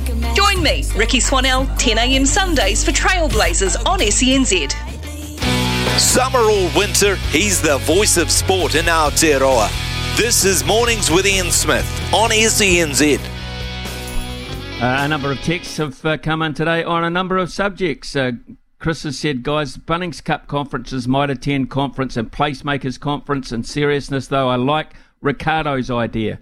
Why not just uh, names or NPC legends named after those guys that have have never played for the All Blacks but were legends for their provinces, i.e., the Holwell Conference or the Monkley Conference or something. Cheers uh, from Chris. Yes, uh, we've got the Monkley Medal, and that is, goes to the best and fairest player throughout the season. Not quite sure who's leading that at the moment. They tend to shut it down at this stage, so it's a big surprise at the end. But certainly, uh, good points there, uh, Chris. Good morning, Smithy. NPC has been awesome, unpredictable results, and tribalism at its best. Uh, really looking forward to tonight. My beloved Tasman against uh, Hawke's Bay will be a cracker. Sevu Reece and Leicester Fainga'anuku might just be the difference. So explosive, yeah. Will they what? I mean, um, Josh Syms and co wouldn't have banked on that uh, going uh, coming up during the week, I'm sure, with those two fantastic. Uh, All Blacks um, being able to be available for Tasman, and surely at uh, around about the 30 minute mark when they take the field off the bench, uh, things might change a wee bit. Ooh, it's a bit scary. So, the outside of the men's uh, All Blacks, crowds for rugby are not great in New Zealand. So, I don't think anyone should be surprised that the women's rugby may struggle for attendance. Uh, I think it's a good point. Uh, and do, you know, we talked about uh, 3,000 for a, a Ranfurly Shield challenge when it's your first one for quite some time and against a worthy opponent in Waikato. Um, that was that just blew me away. Actually, I, I was thinking Wellington might um, might buy into the Shield a wee bit more. Um, when I was a kid growing up in Wellington, and Wellington had anything to do with the Ranfurly Shield, they had parades, damn parades throughout the street. Um, you, couldn't get a ticket. Athletic Park was absolutely chocker. Uh, my how uh, damn times have changed. Really, they have. Uh, unless Joseph Parker uh, says Ra, unless Joseph Parker puts cement in his gloves, he'll only be fighting for dollar, not titles, as well as for Alzheimer's. That's a bit of a bleak uh, text, Ra, um, but uh, got a point. And I, I, tell you what, his head took a hell of a pounding the other day. I could not disagree with you there. I really couldn't. I felt for him. Uh, Smithy, uh, I like Ricardo's taste in music. The intro to that last interview, Mikey G. Well, there you go, Ricardo. You got a fan out there in terms of your music. Nice. It was a good song, that one. Did you enjoy that, Smithy? Yeah, I loved it. Absolutely loved it, mate. So uh, a, bit, a, bit, more before midday if we can squeeze it in, eh? Yeah, sure, no problem. We'll take a, we'll take a break. We've got uh, Louis' jingle to play before we speak to Louis shortly, uh, and then Pip Morris from the TAB. Always do that just before 11. On SENZ. The loveracing.nz update. Your home for everything thoroughbred racing. Visit loveracing.nz, racing's biggest fan. And one of racing's biggest fans is Louis Herman Watt, uh, and uh, he told us yesterday there's uh, an impressive nine race program today at Te Rapa preceding the weekend, and that's true, Louis. Yeah, Smithy, what a treat. You know, what a treat this is. And uh, we're going to get treated. We don't have to wait long. In just over 90 minutes, you're going to see a filly called Legato go around. One start as a two-year-old, the Proisir filly for the Kelsos in the Levante colours. So there's a, a lot of synergy going on here. And she is good. She is really, she, she could be special, you know. She's got a lot of ability about her. She's trialled like a machine. Uh, a number of good judges think that she's a genuine thousand guineas chance. She's about fourteen dollars in the futures now. I don't know if she's gonna. The funny thing is, I say that I don't know if she's gonna come out and win this race just because she's drawn barrier six. It's a small, niggly little field. Um, I don't know what the track's playing like today. It says it's a soft seven, but it's raining down there. Te Rapa can be a little bit on pace, as we know. So I don't know whether she wins today, but she's definitely one to follow for the future moving forward, mate. So that's in race number one. We don't wait long to see her. And then one of the races of the day is the Sky City Hamilton Waikato Cup Day, 10th of December mile, because Cheaper Than Divorce comes back to the races today for Robert Wellwood and Roger James. And she's never lost fresh up before. And she, I was just looking last night at her starting prices in those nice races. I'm pretty sure it was the Sky City of Auckland Cup uh, last year at Ellerslie. And she was um, uh, two dollars that day, and then the, the start before at Te Rapa in the Waikato Cup, I'm pretty sure where she won. Uh, she was started at two dollars uh, one, so two dollars ten cents. So her starting prices, the market's respected this mare a lot cheaper than divorce, but she comes back today fresh, where Maroney with Kelsey Hannan aboard claiming from a good barrier, loves the track, loves the distance, can go through the soft with two wins and two seconds on it. I thought that was the, the horse to beat the McPhee Gelding. So, look, Maroney and Cheaper Than Divorce, I think they're both the clear top picks in that race. Could be a little Quinella option. You could chuck something a little bit rough in there if that's the way you want to go as well. Your Rapid Fills or your Field of Gold for Pikey, who has also had success at the course. Um, there's lots of good racing across the card. And then tomorrow, of course, Group 1, Arrowfield Stud Plate down there at Hastings. You say the big wet's coming all the good judges seem to think so, and the weathermen around the country seem to think so too, Smithy. So could be hard work, but Group One racing will hook into it. Okay, Louis, we'll talk about that on Monday. Have a terrific weekend on the punt, my friend. Uh, we'll get across to uh, Pip Morris at the TAB. And uh, Pip Morris, a little bird has just told me in my ear, well, not quite a little bird, quite a big bird actually, um, has just told me in, in my ear that you are a huge Penrith fan. Good morning, Smithy. I am a die-hard Penrith fan. I'll be having all my gear on and pacing the lounge until it's over. I can tell you that on Sunday. Okay, right. Uh, up uh, before that, though, we've got uh, some uh, greyhound racing today, uh, of course, and then, of course, we'll have a lot of sporting options over the weekend. Yeah, we certainly do. And just on to the upper two, there's some boosted odds. Uh, Mazzolino to win, and at the Greyhound, Sean the Chaser to win. Race number four, boosted odds on the racing homepage. Payout now available to the place of fixed odds bet. Smithy, the provincial result comes up on screen. The money will be bang straight in your account if you've found the winner. It's just excluding win insurance and future bets and disqualifications. You can check out the T's and C's on the Punters Lounge. As far as the NRL goes this week, and I can tell you the most popular power play has been Brian To'o to get the first try scorer and the most popular power play Penrith in both halves at 225. Clive Churchill medals see Nathan Cleary the best back by Dylan Edwards. He's now 12 into $7.50 and I do think he's a little smoky. And also either team wins 1 to 12, any number 2 or number 5 or replacement winger scores a try and Cleary or Moses Clive Churchill at 450 in a really nice popular power play. So there's something for whatever team you support, get involved and go to footy on the weekend. Have a great weekend, Pip. Thanks so much. Uh, go the Panthers for your point of view, anyway.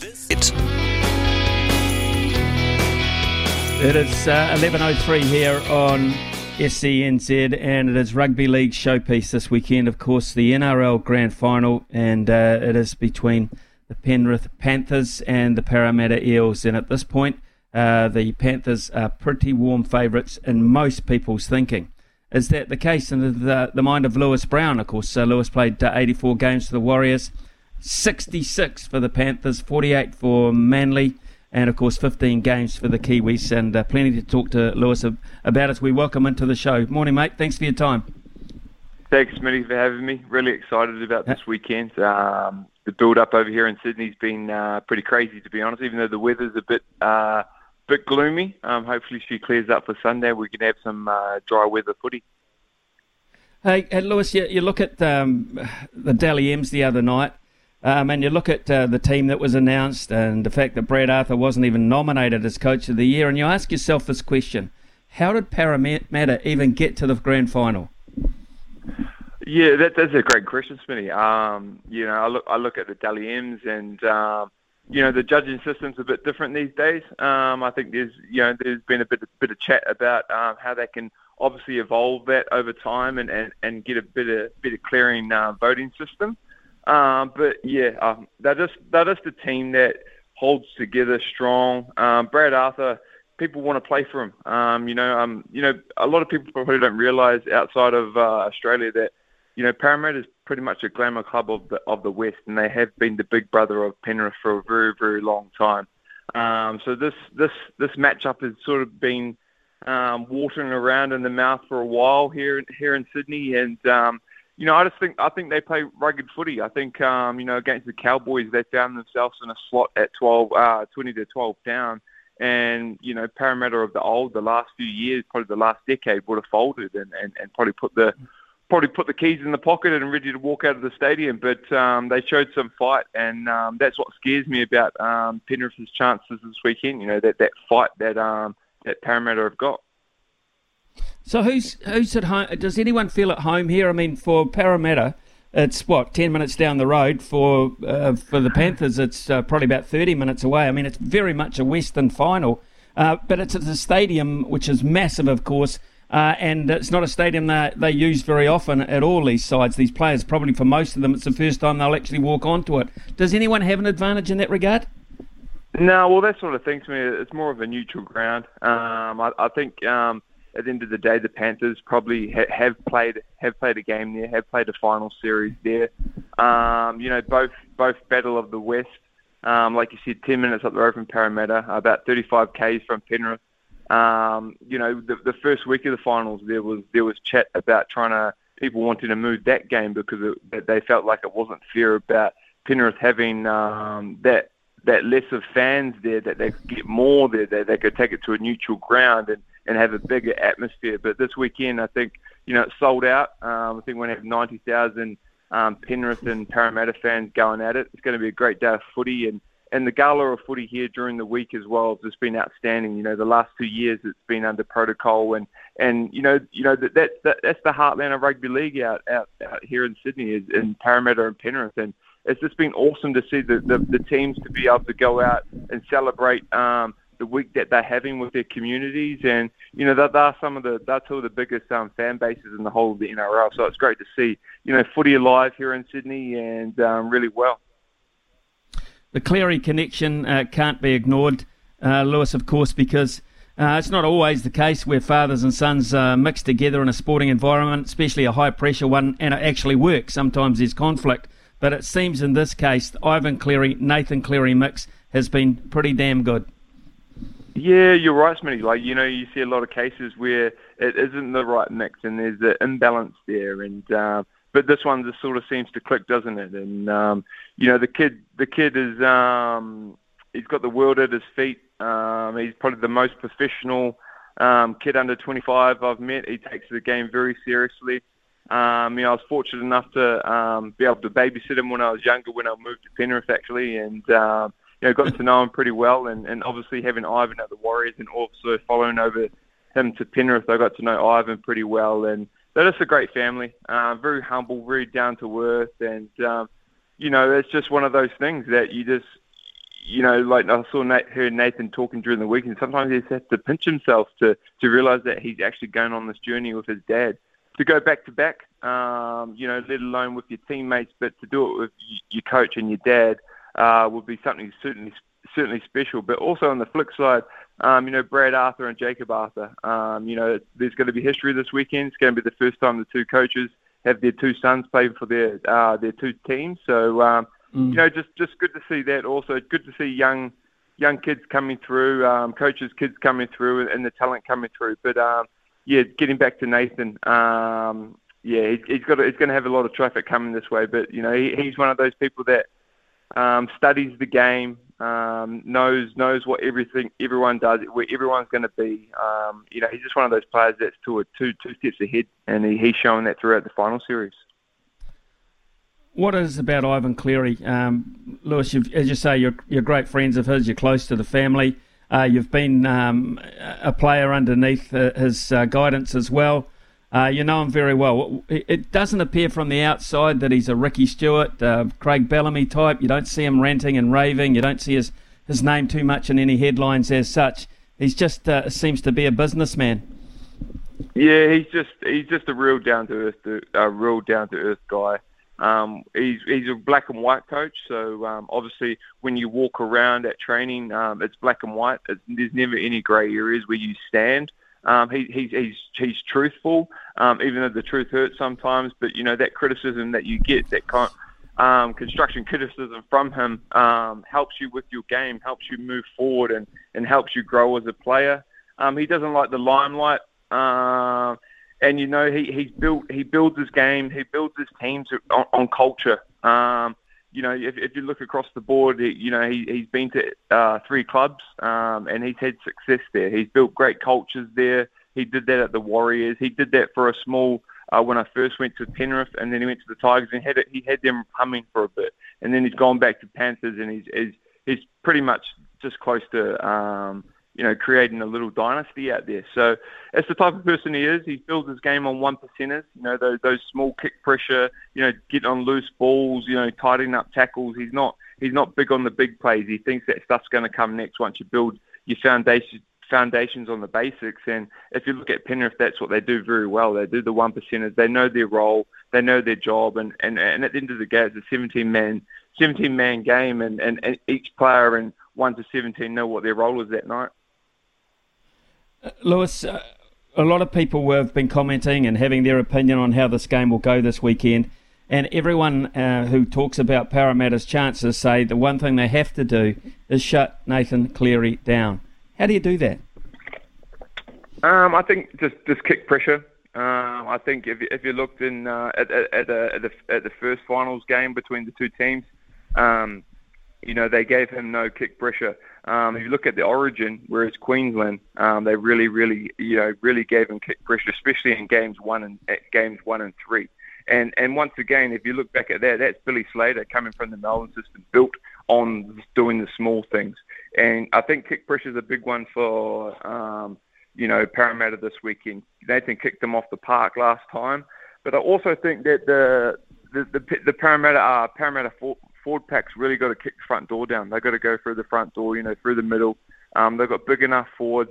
They've just got to be hungry enough to want it. And um, it's going to be a big contest, but I believe it's going to be a close game. A lot of people are picking Penrith. Uh, you know, that's where my heart heart lays, but I, I, I can't really um, I can't really put a knife through them. I think it's going to be a, a very, very, very tight game.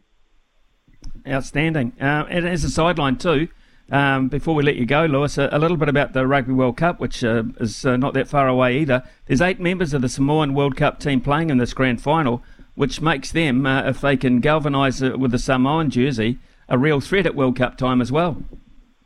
Yeah, um, I'm really looking forward to the World Cup, Smitty. I think it's, it's probably going to be one of the best Rugby League World Cups that we get to see. Um, you know, you got kids like Joseph Suaalii, like playing for Samoa. Uh, you know, Jarome Luai playing for Samoa, uh, Brian To'o um, putting his hand up. So, you know, it, it's a bit of a lucky dip at the moment who, who's going to go over to England and be able to handle that cold weather and, and be able to control the ball. But it's great for international rugby league. It's probably something that struggled in the past and certainly struggled after COVID. So it's great to get it back on its feet and um, and, and have a, and a great showcase over in England and um, starting next week in October. Lewis Brown, always great catching up. Uh, great to hear your views on this, particularly uh, with your association with the Clearys. Um, enjoy the occasion, mate. Having been there yourself, you know exactly what the players are in for. Uh, have a terrific weekend, eh? Thank you, Smitty. Appreciate you, mate. Cheers, uh, Lewis Brown. There, of course, um, 66 games for the Panthers. Close association, as we heard there, with uh, uh, Ivan Cleary and Nathan Cleary. So uh, he uh, he'll be watching very closely, and uh, he's uh, got a vested interest as well, being a former Panther himself. Uh, and also, of course, the World Cup not far away. 15 games for the Kiwis. That was Lewis Brown. We'll be back very shortly with one of the big men out of the greyhound racing industry, Mark Rosanowski. Summer or winter, he's the voice of sport in our Aotearoa. This is Mornings with Ian Smith on SENZ.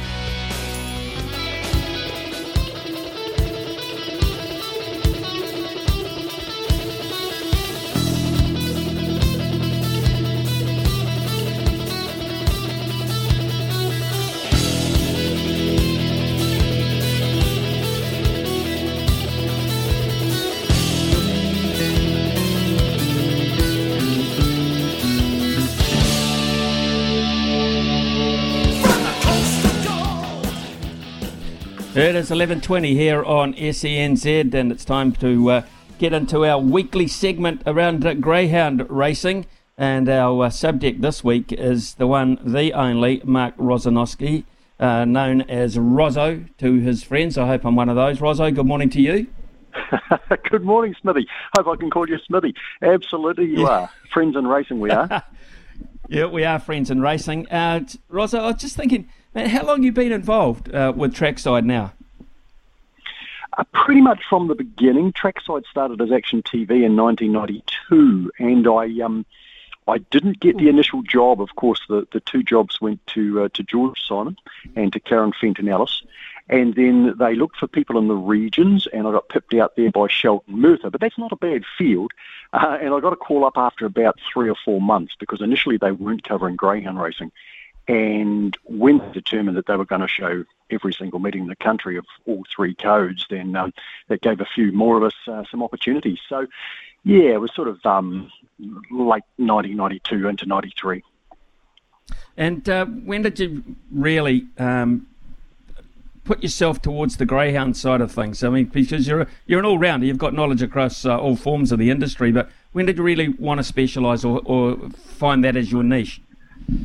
It was probably just opportunity, to be honest, Smithy. Um, I love all three codes and um, grew up with, with racing, going to uh, the, the, the races, both horse codes initially uh, with my father. Um, he was a, he was a teacher, but but you know liked to punt at the weekend, and and uh, I just loved being involved around the horses initially, and then I um, I ran into a um, a lovely gentleman called Pat Cagney.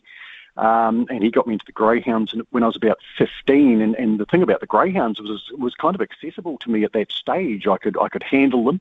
I'd never been, you know, I was too big to be a jockey, and uh, and I hadn't had any sort of um, experience around harness stables or anything like that. So it was kind of hands on with the dogs. So when I got involved in trackside, yes, it was greyhounds to start with, but then opportunities started to open up to be part of um, harness racing and be Sheldon's backup to both codes. So I got to do some uh, gallop meetings as well, and all of a sudden I found myself interviewing people who are actually my heroes, and it was uh, it was quite an experience.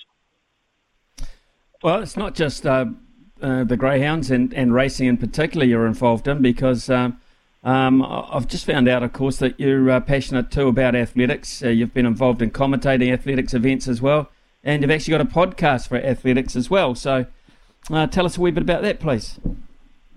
Yeah, look, um, in terms of um, sport, I just love any sport going. Um, but but as a, as a as a kid, I played you know football and, and, and athletics was my go, and um, I wasn't especially good, not as good as my father, um, but um, but I, I was okay at a provincial level. But I've always thoroughly enjoyed track and field, and uh, going back a few years at Trackside, uh, young Ben Rogers was a, uh, a director and then a producer of our Greyhound show, and his father's Tony Rogers. And uh, Tony made the uh, 1500 metre final at the 1984 uh, Olympic Games uh, up against um, uh, Ovett and Co. and Cram. It was a, it was a hot field. He finished ninth. Um, so I've been lucky enough uh, through Tony to um, to get together and we did this. We did this podcast. We've done uh, 15 uh, episodes so far, and um, Tony runs the Capital Classic in February uh, at Newtown Park in, in Wellington, and so that was sort of my introduction to, to commentating athletics. And I've been able to do uh, secondary schools cross country, and recently the road running champs uh, up there at Trentham. So uh, it's a, it's a different experience, but one I, I've really relished sort of uh, later in my career, if you like. Well, you're a pretty lean looking athlete yourself, Rozzo. Uh, how, how good a runner were you? uh, fast metabolism. Uh, again, as I say, uh, Smithy, I was, I was sort of, um, I, I was provincially good. I used to say, like, um, to the person on the street, I was quick, but in terms of, of national level, I was actually uh, pretty ordinary. So I, I battled around. I've got, I've, I had one uh, triple jump championship uh, provincially uh, as a senior athlete. Uh, although that was uh, a pretty small field to be fair, and I ran third in a, in a, in a Canterbury 400 metre final. Um, so that that was kind of my level. Didn't didn't didn't get to the nationals or anything smart like that. The other thing you're uh, interested in as well is, as you say, you, grew up playing a bit of football, uh, and you're a City fan, Manchester City fan. Now I've got to warn you, we have um, on on uh, in the production chair today we have a very devout Manchester United fan listening in to the next question. Um, how do you think this weekend will go? And um, uh, why why City, mate? How, how did you get involved with City? I um, in the Canterbury under 12s. I, made the, the, the, Canterbury team in the under 12s and went down to Dunedin for a um, a tournament against. Um, we played Otago in Southland, and I was billeted with uh, a person who a young boy who had uh, was playing for Otago, and he um, had sent a letter to every single English football team that he could fo- possibly get an address for, and a good number of them had actually sent him back. And so we had this, you know, sort of all, all, sorts of bits and pieces and paraphernalia from, from these clubs. And he laid them all out on the bed and he said, You choose one. And there was this sky blue thumb that said, Go with Manchester City. And I picked that up and um, and that was kind of it. And we made the FA Cup final that year, and that was the um, the famous year when um, Spurs beat us in the replay. And I thought, well, this is easy. I've chosen a cracking team um, into the FA Cup, even though we lost it. We'll win one soon. Well, of course, City went on a bit of a drought there for a while, and at one stage we were in the third division, but. Uh, things thanks to um, some Saudi oil barons uh, have uh, rather improved significantly over the last 10 years, and I've had quite a good time, and uh, we've got a few back on our friends from Manchester United. But what I would say uh, about this particular weekend is I expect the game to be a whole lot closer than what the TAB odds would suggest. Right, Ricardo, you got any thoughts on that? Yeah, I think I think Rozzo's onto something. I mean, as a United fan, we've been doing it tough the last couple of years, and City um, absolutely been creaming it. But a couple of things that, as a United fan, give you hope, and that is the the new manager Erik Ten Hag last season was in charge of Ajax, and of course uh, Manchester City's big recruit in this off season has been Erling uh, Haaland, and Erling Haaland played for Borussia Dortmund last season. Those two teams met in the Champions League last season, and Ten Hag. Uh, got two wins over Dortmund, kept um, Haaland scoreless 3 1 and 4 0. And a couple of the members of the United squad, uh, uh, uh, Martinez at the back and Antony on the wing, were involved in those games. So I think. Uh, from a United point of view, where there's hope is that you know that Ten Hag knows how to how to play against Erling Haaland, who is the you know obviously the the big striker now that at Manchester City who's scoring for fun. So that's what gives us some hope. But I think Manchester City are favourites. And Rozzo, you you you got a feeling there you, that you, even though you find it quite even, you'll prevail. Uh, I'd like to think so, but I've got to say it, it, it's a game where I'll be tempted into pleasure insurance here because the odds are so good on a United win and in even a draw. I think I might back those two options. I'll be always rooting for Manchester City, but if we do draw or get beaten, then at least I'll have a wee bit of money in my account. You will. Right, you will have a bit of money in your account, so you, have uh, got a bit of insurance, as you say. Ros, I've just got a text in from a man listening in Perth, Blackie from Perth. Is Rozzo's dad Peter that taught at Allenton School in Ashburton? Wow. Um, look, he, he taught at Ashburton College. He is Peter. Um, and uh, yeah, that'll be the, the same person. We used to live in Allenton, um, but he didn't right. teach there. He's a secondary school teacher. But uh, no, Blackie is, uh, is onto my father there, without a doubt. Okay, uh, Rozzo, and before we let you go, and we can't without, um, because you're working today, of course, um, out of uh, the Manawatu. Uh, how far away is uh, Hat Trick, by the way? Uh, yeah, good question. Um, it keeps getting pushed back, and um, it was supposed to be October. I think that's looking dodgy now because we're nearly there. It starts tomorrow, October. Um, look, my guess, and I, I, I don't especially know. I'm not. I'm not close to knowing really, but I'm struggling to think that we're going to be there this year, Smithy. The way things are, the way things are happening, and so at the moment we just have the Manawatu. Now we've got quite a bit of kennel cough around. We've only got seven races today. We've got Premier heats next week and final uh, the following week with a thirty thousand race and a couple of uh, fifteen thousand dollar races. So I'm hoping that we're going to have a few visitors and that the, the, the fields are going to be uh, boosted quite a bit next week and the week after. We shall see. So just seven races. So look, I'm, I'm finding it a wee bit tough to find some value here. But yeah. what I will give you in race one, dog one, Hot Little Zeus is paying three dollars. Now there's a dollar seventy favourite in the race. Zeus has been a wee bit slow out, but he does want the rail. He's just having his fourth start at three dollars. I think he's worth a dollar in race one. Number one, Hot Little Zeus.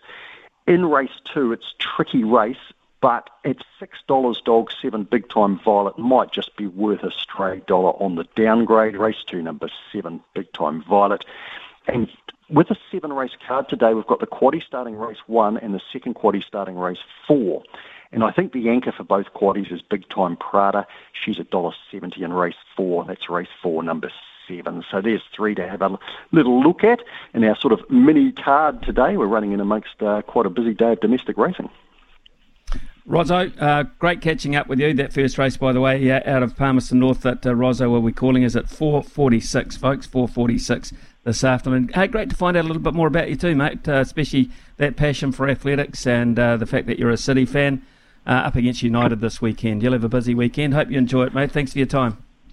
Yeah, thanks, Smithy. It's all hinging on the outcomes of a few games, isn't it? The, the, the weekend and how you feel Monday. Yeah, exactly right. Uh, cheers, Rosso. Always uh, great to catch up. Thanks very much.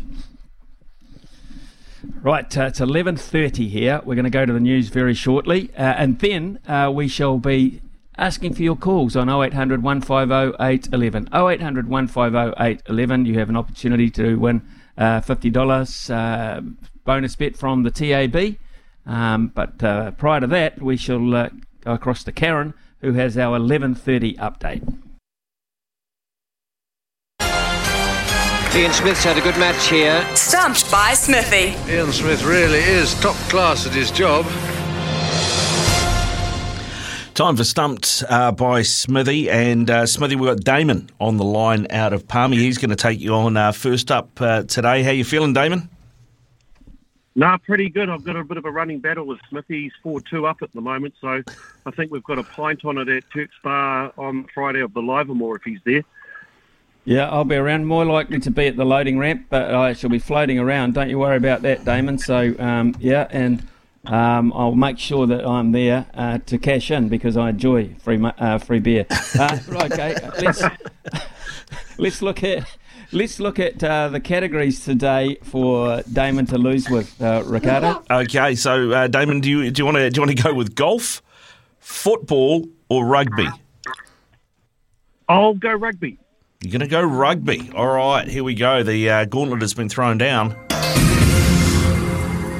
First question for you Who won the inaugural Women's World uh, Rugby World Cup in 1991?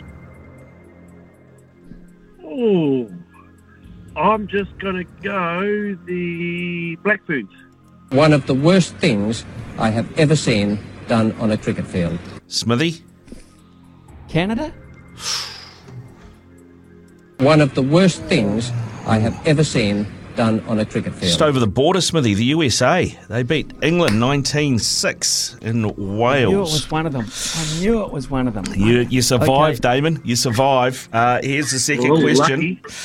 Who, uh, yeah. sorry, how many World Cups have the Black Ferns won? Oh, I would say four.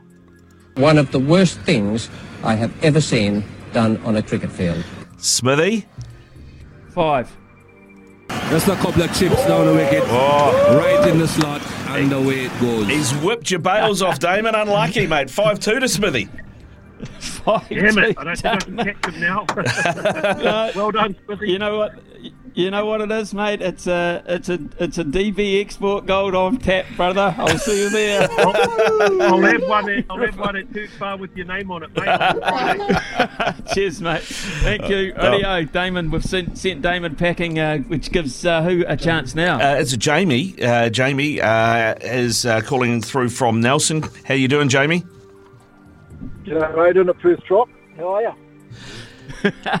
Yeah, batting at three, just like Kane Williamson batting at three. I hope you uh, can steady the ship because you're under pressure here. What's the question? Jamie, which Black Ferns captain has won the most World Cups? Oh, cheapers. Uh, Zoe Goss.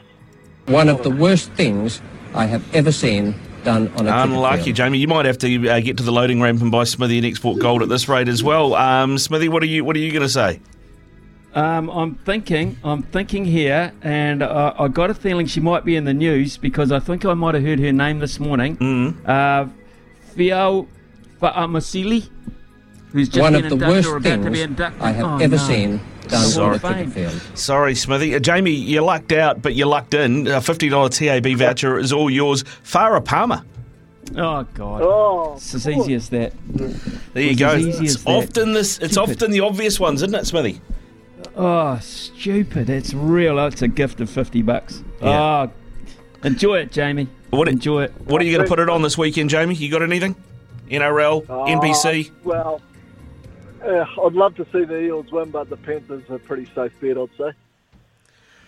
Oh, I think you get about a dollar thirty-five or something for them at the moment, so Mm. that's not a bad investment. You can put it on the Mako to beat um, Hawke's Bay tonight. What do you reckon? Well, the uh, Makos uh, at 12, uh, a, a little hit uh, point starts uh, uh, offering a bit. So, yeah, we'll multi it up. Multi it up. Good on you, man. Have a great weekend, uh, whatever you're doing, um, and uh, thanks for taking part. Congratulations. Stay on the line. Brian will get your details just to confirm that he's got everything uh, hunky dory to make sure the transaction goes through quickly for you, man. Have a great weekend. You too. Yeah, thanks very much, Jamie. All right, Smithy. Uh, close but no cigar, mate. Close but no cigar. But the, the loading ramp, uh, do they? d have you got a spot at the loading ramp that's got your plaque on it just yet?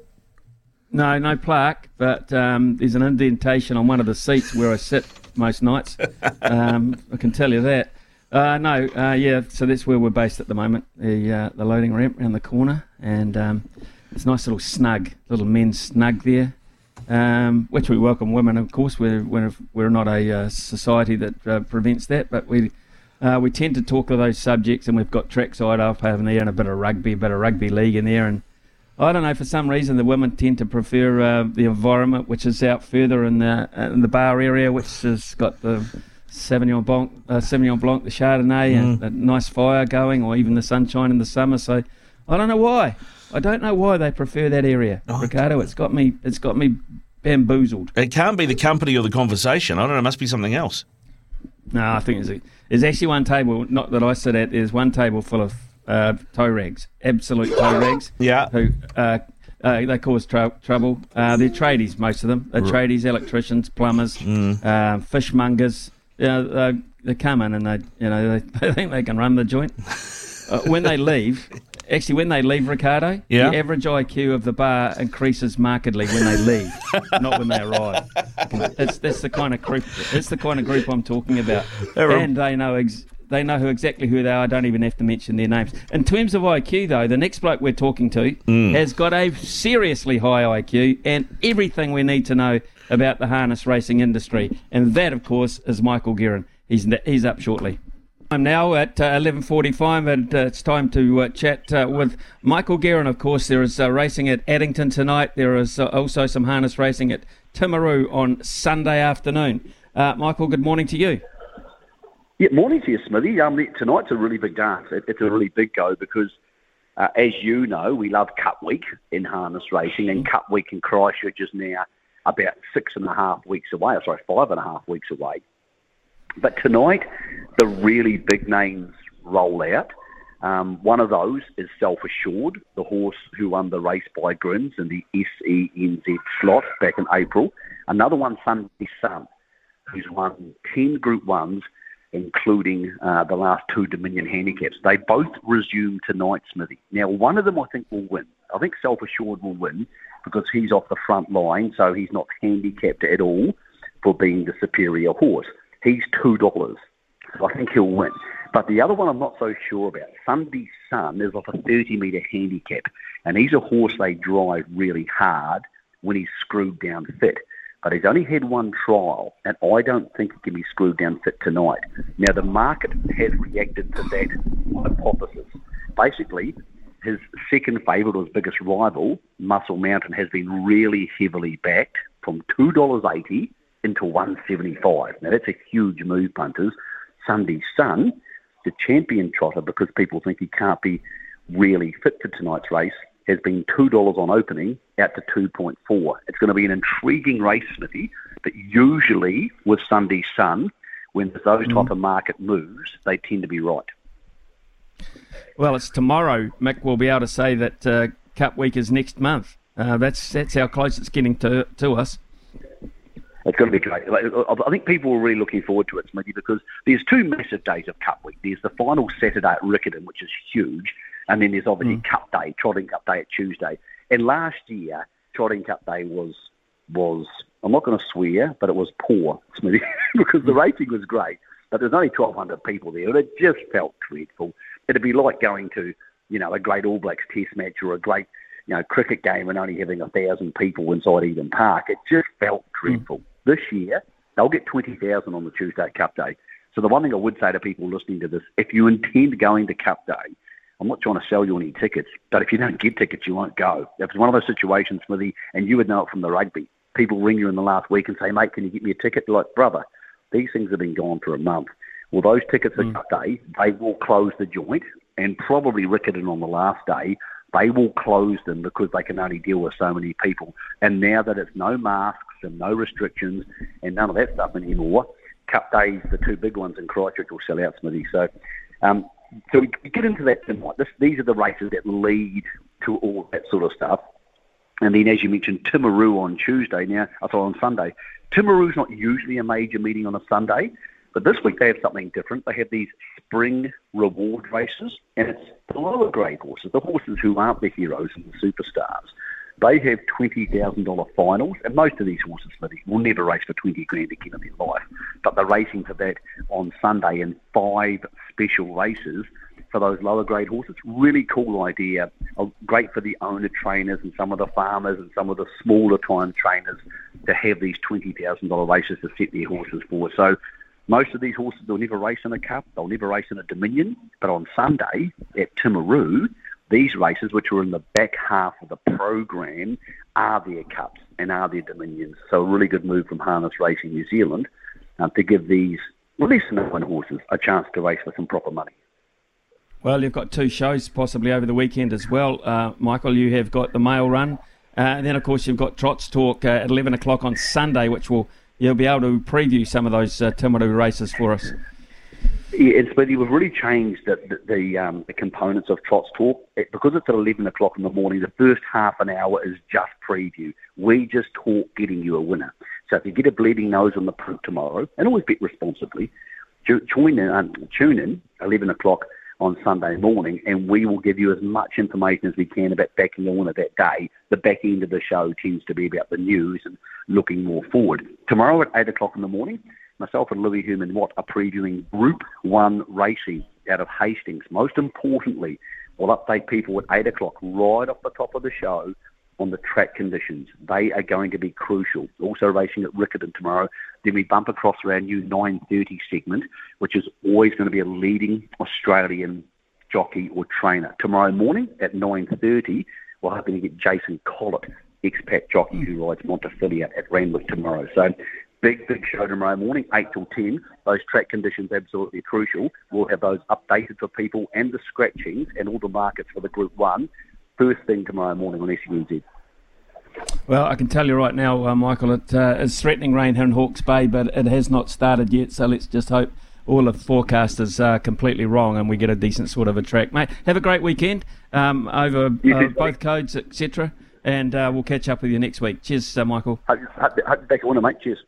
Yeah, I'll hope to as well. Right, uh, after the break, we shall be catching up with Mark Stafford and Sam Hewitt, and I can see them. Uh, they are poised at the Fox in the Viaduct. Uh, Fox and in the Viaduct, they are poised, ready uh, to meet you this afternoon, Aucklanders. If you're in and around the Viaduct, call into the Fox. You can meet Staff between 12 and 4 and Sammy Hewitt. Uh, talk a bit of rugby league if you like. Uh, and then, of course, uh, later in the afternoon, you'll be able to catch up with uh, Kim Downs, Kimberly Downs, and of course Stephen Donald, as their show will be broadcast live out of the Fox as well. Staff shortly. Spring is for racing, and SENZ is Kiwi for racing. So join us on the mail run and Good Oil every Saturday for all of the action. Head to Chemist Warehouse and save on. Sometimes needing new tyres can catch us by surprise. That's why Tyre Power gives you the power of zip pay and zip money. You can get what you need now, get back on the road safely, and pay for it later. Terms and conditions apply. So visit tyrepower.com.au or call 13 21 91.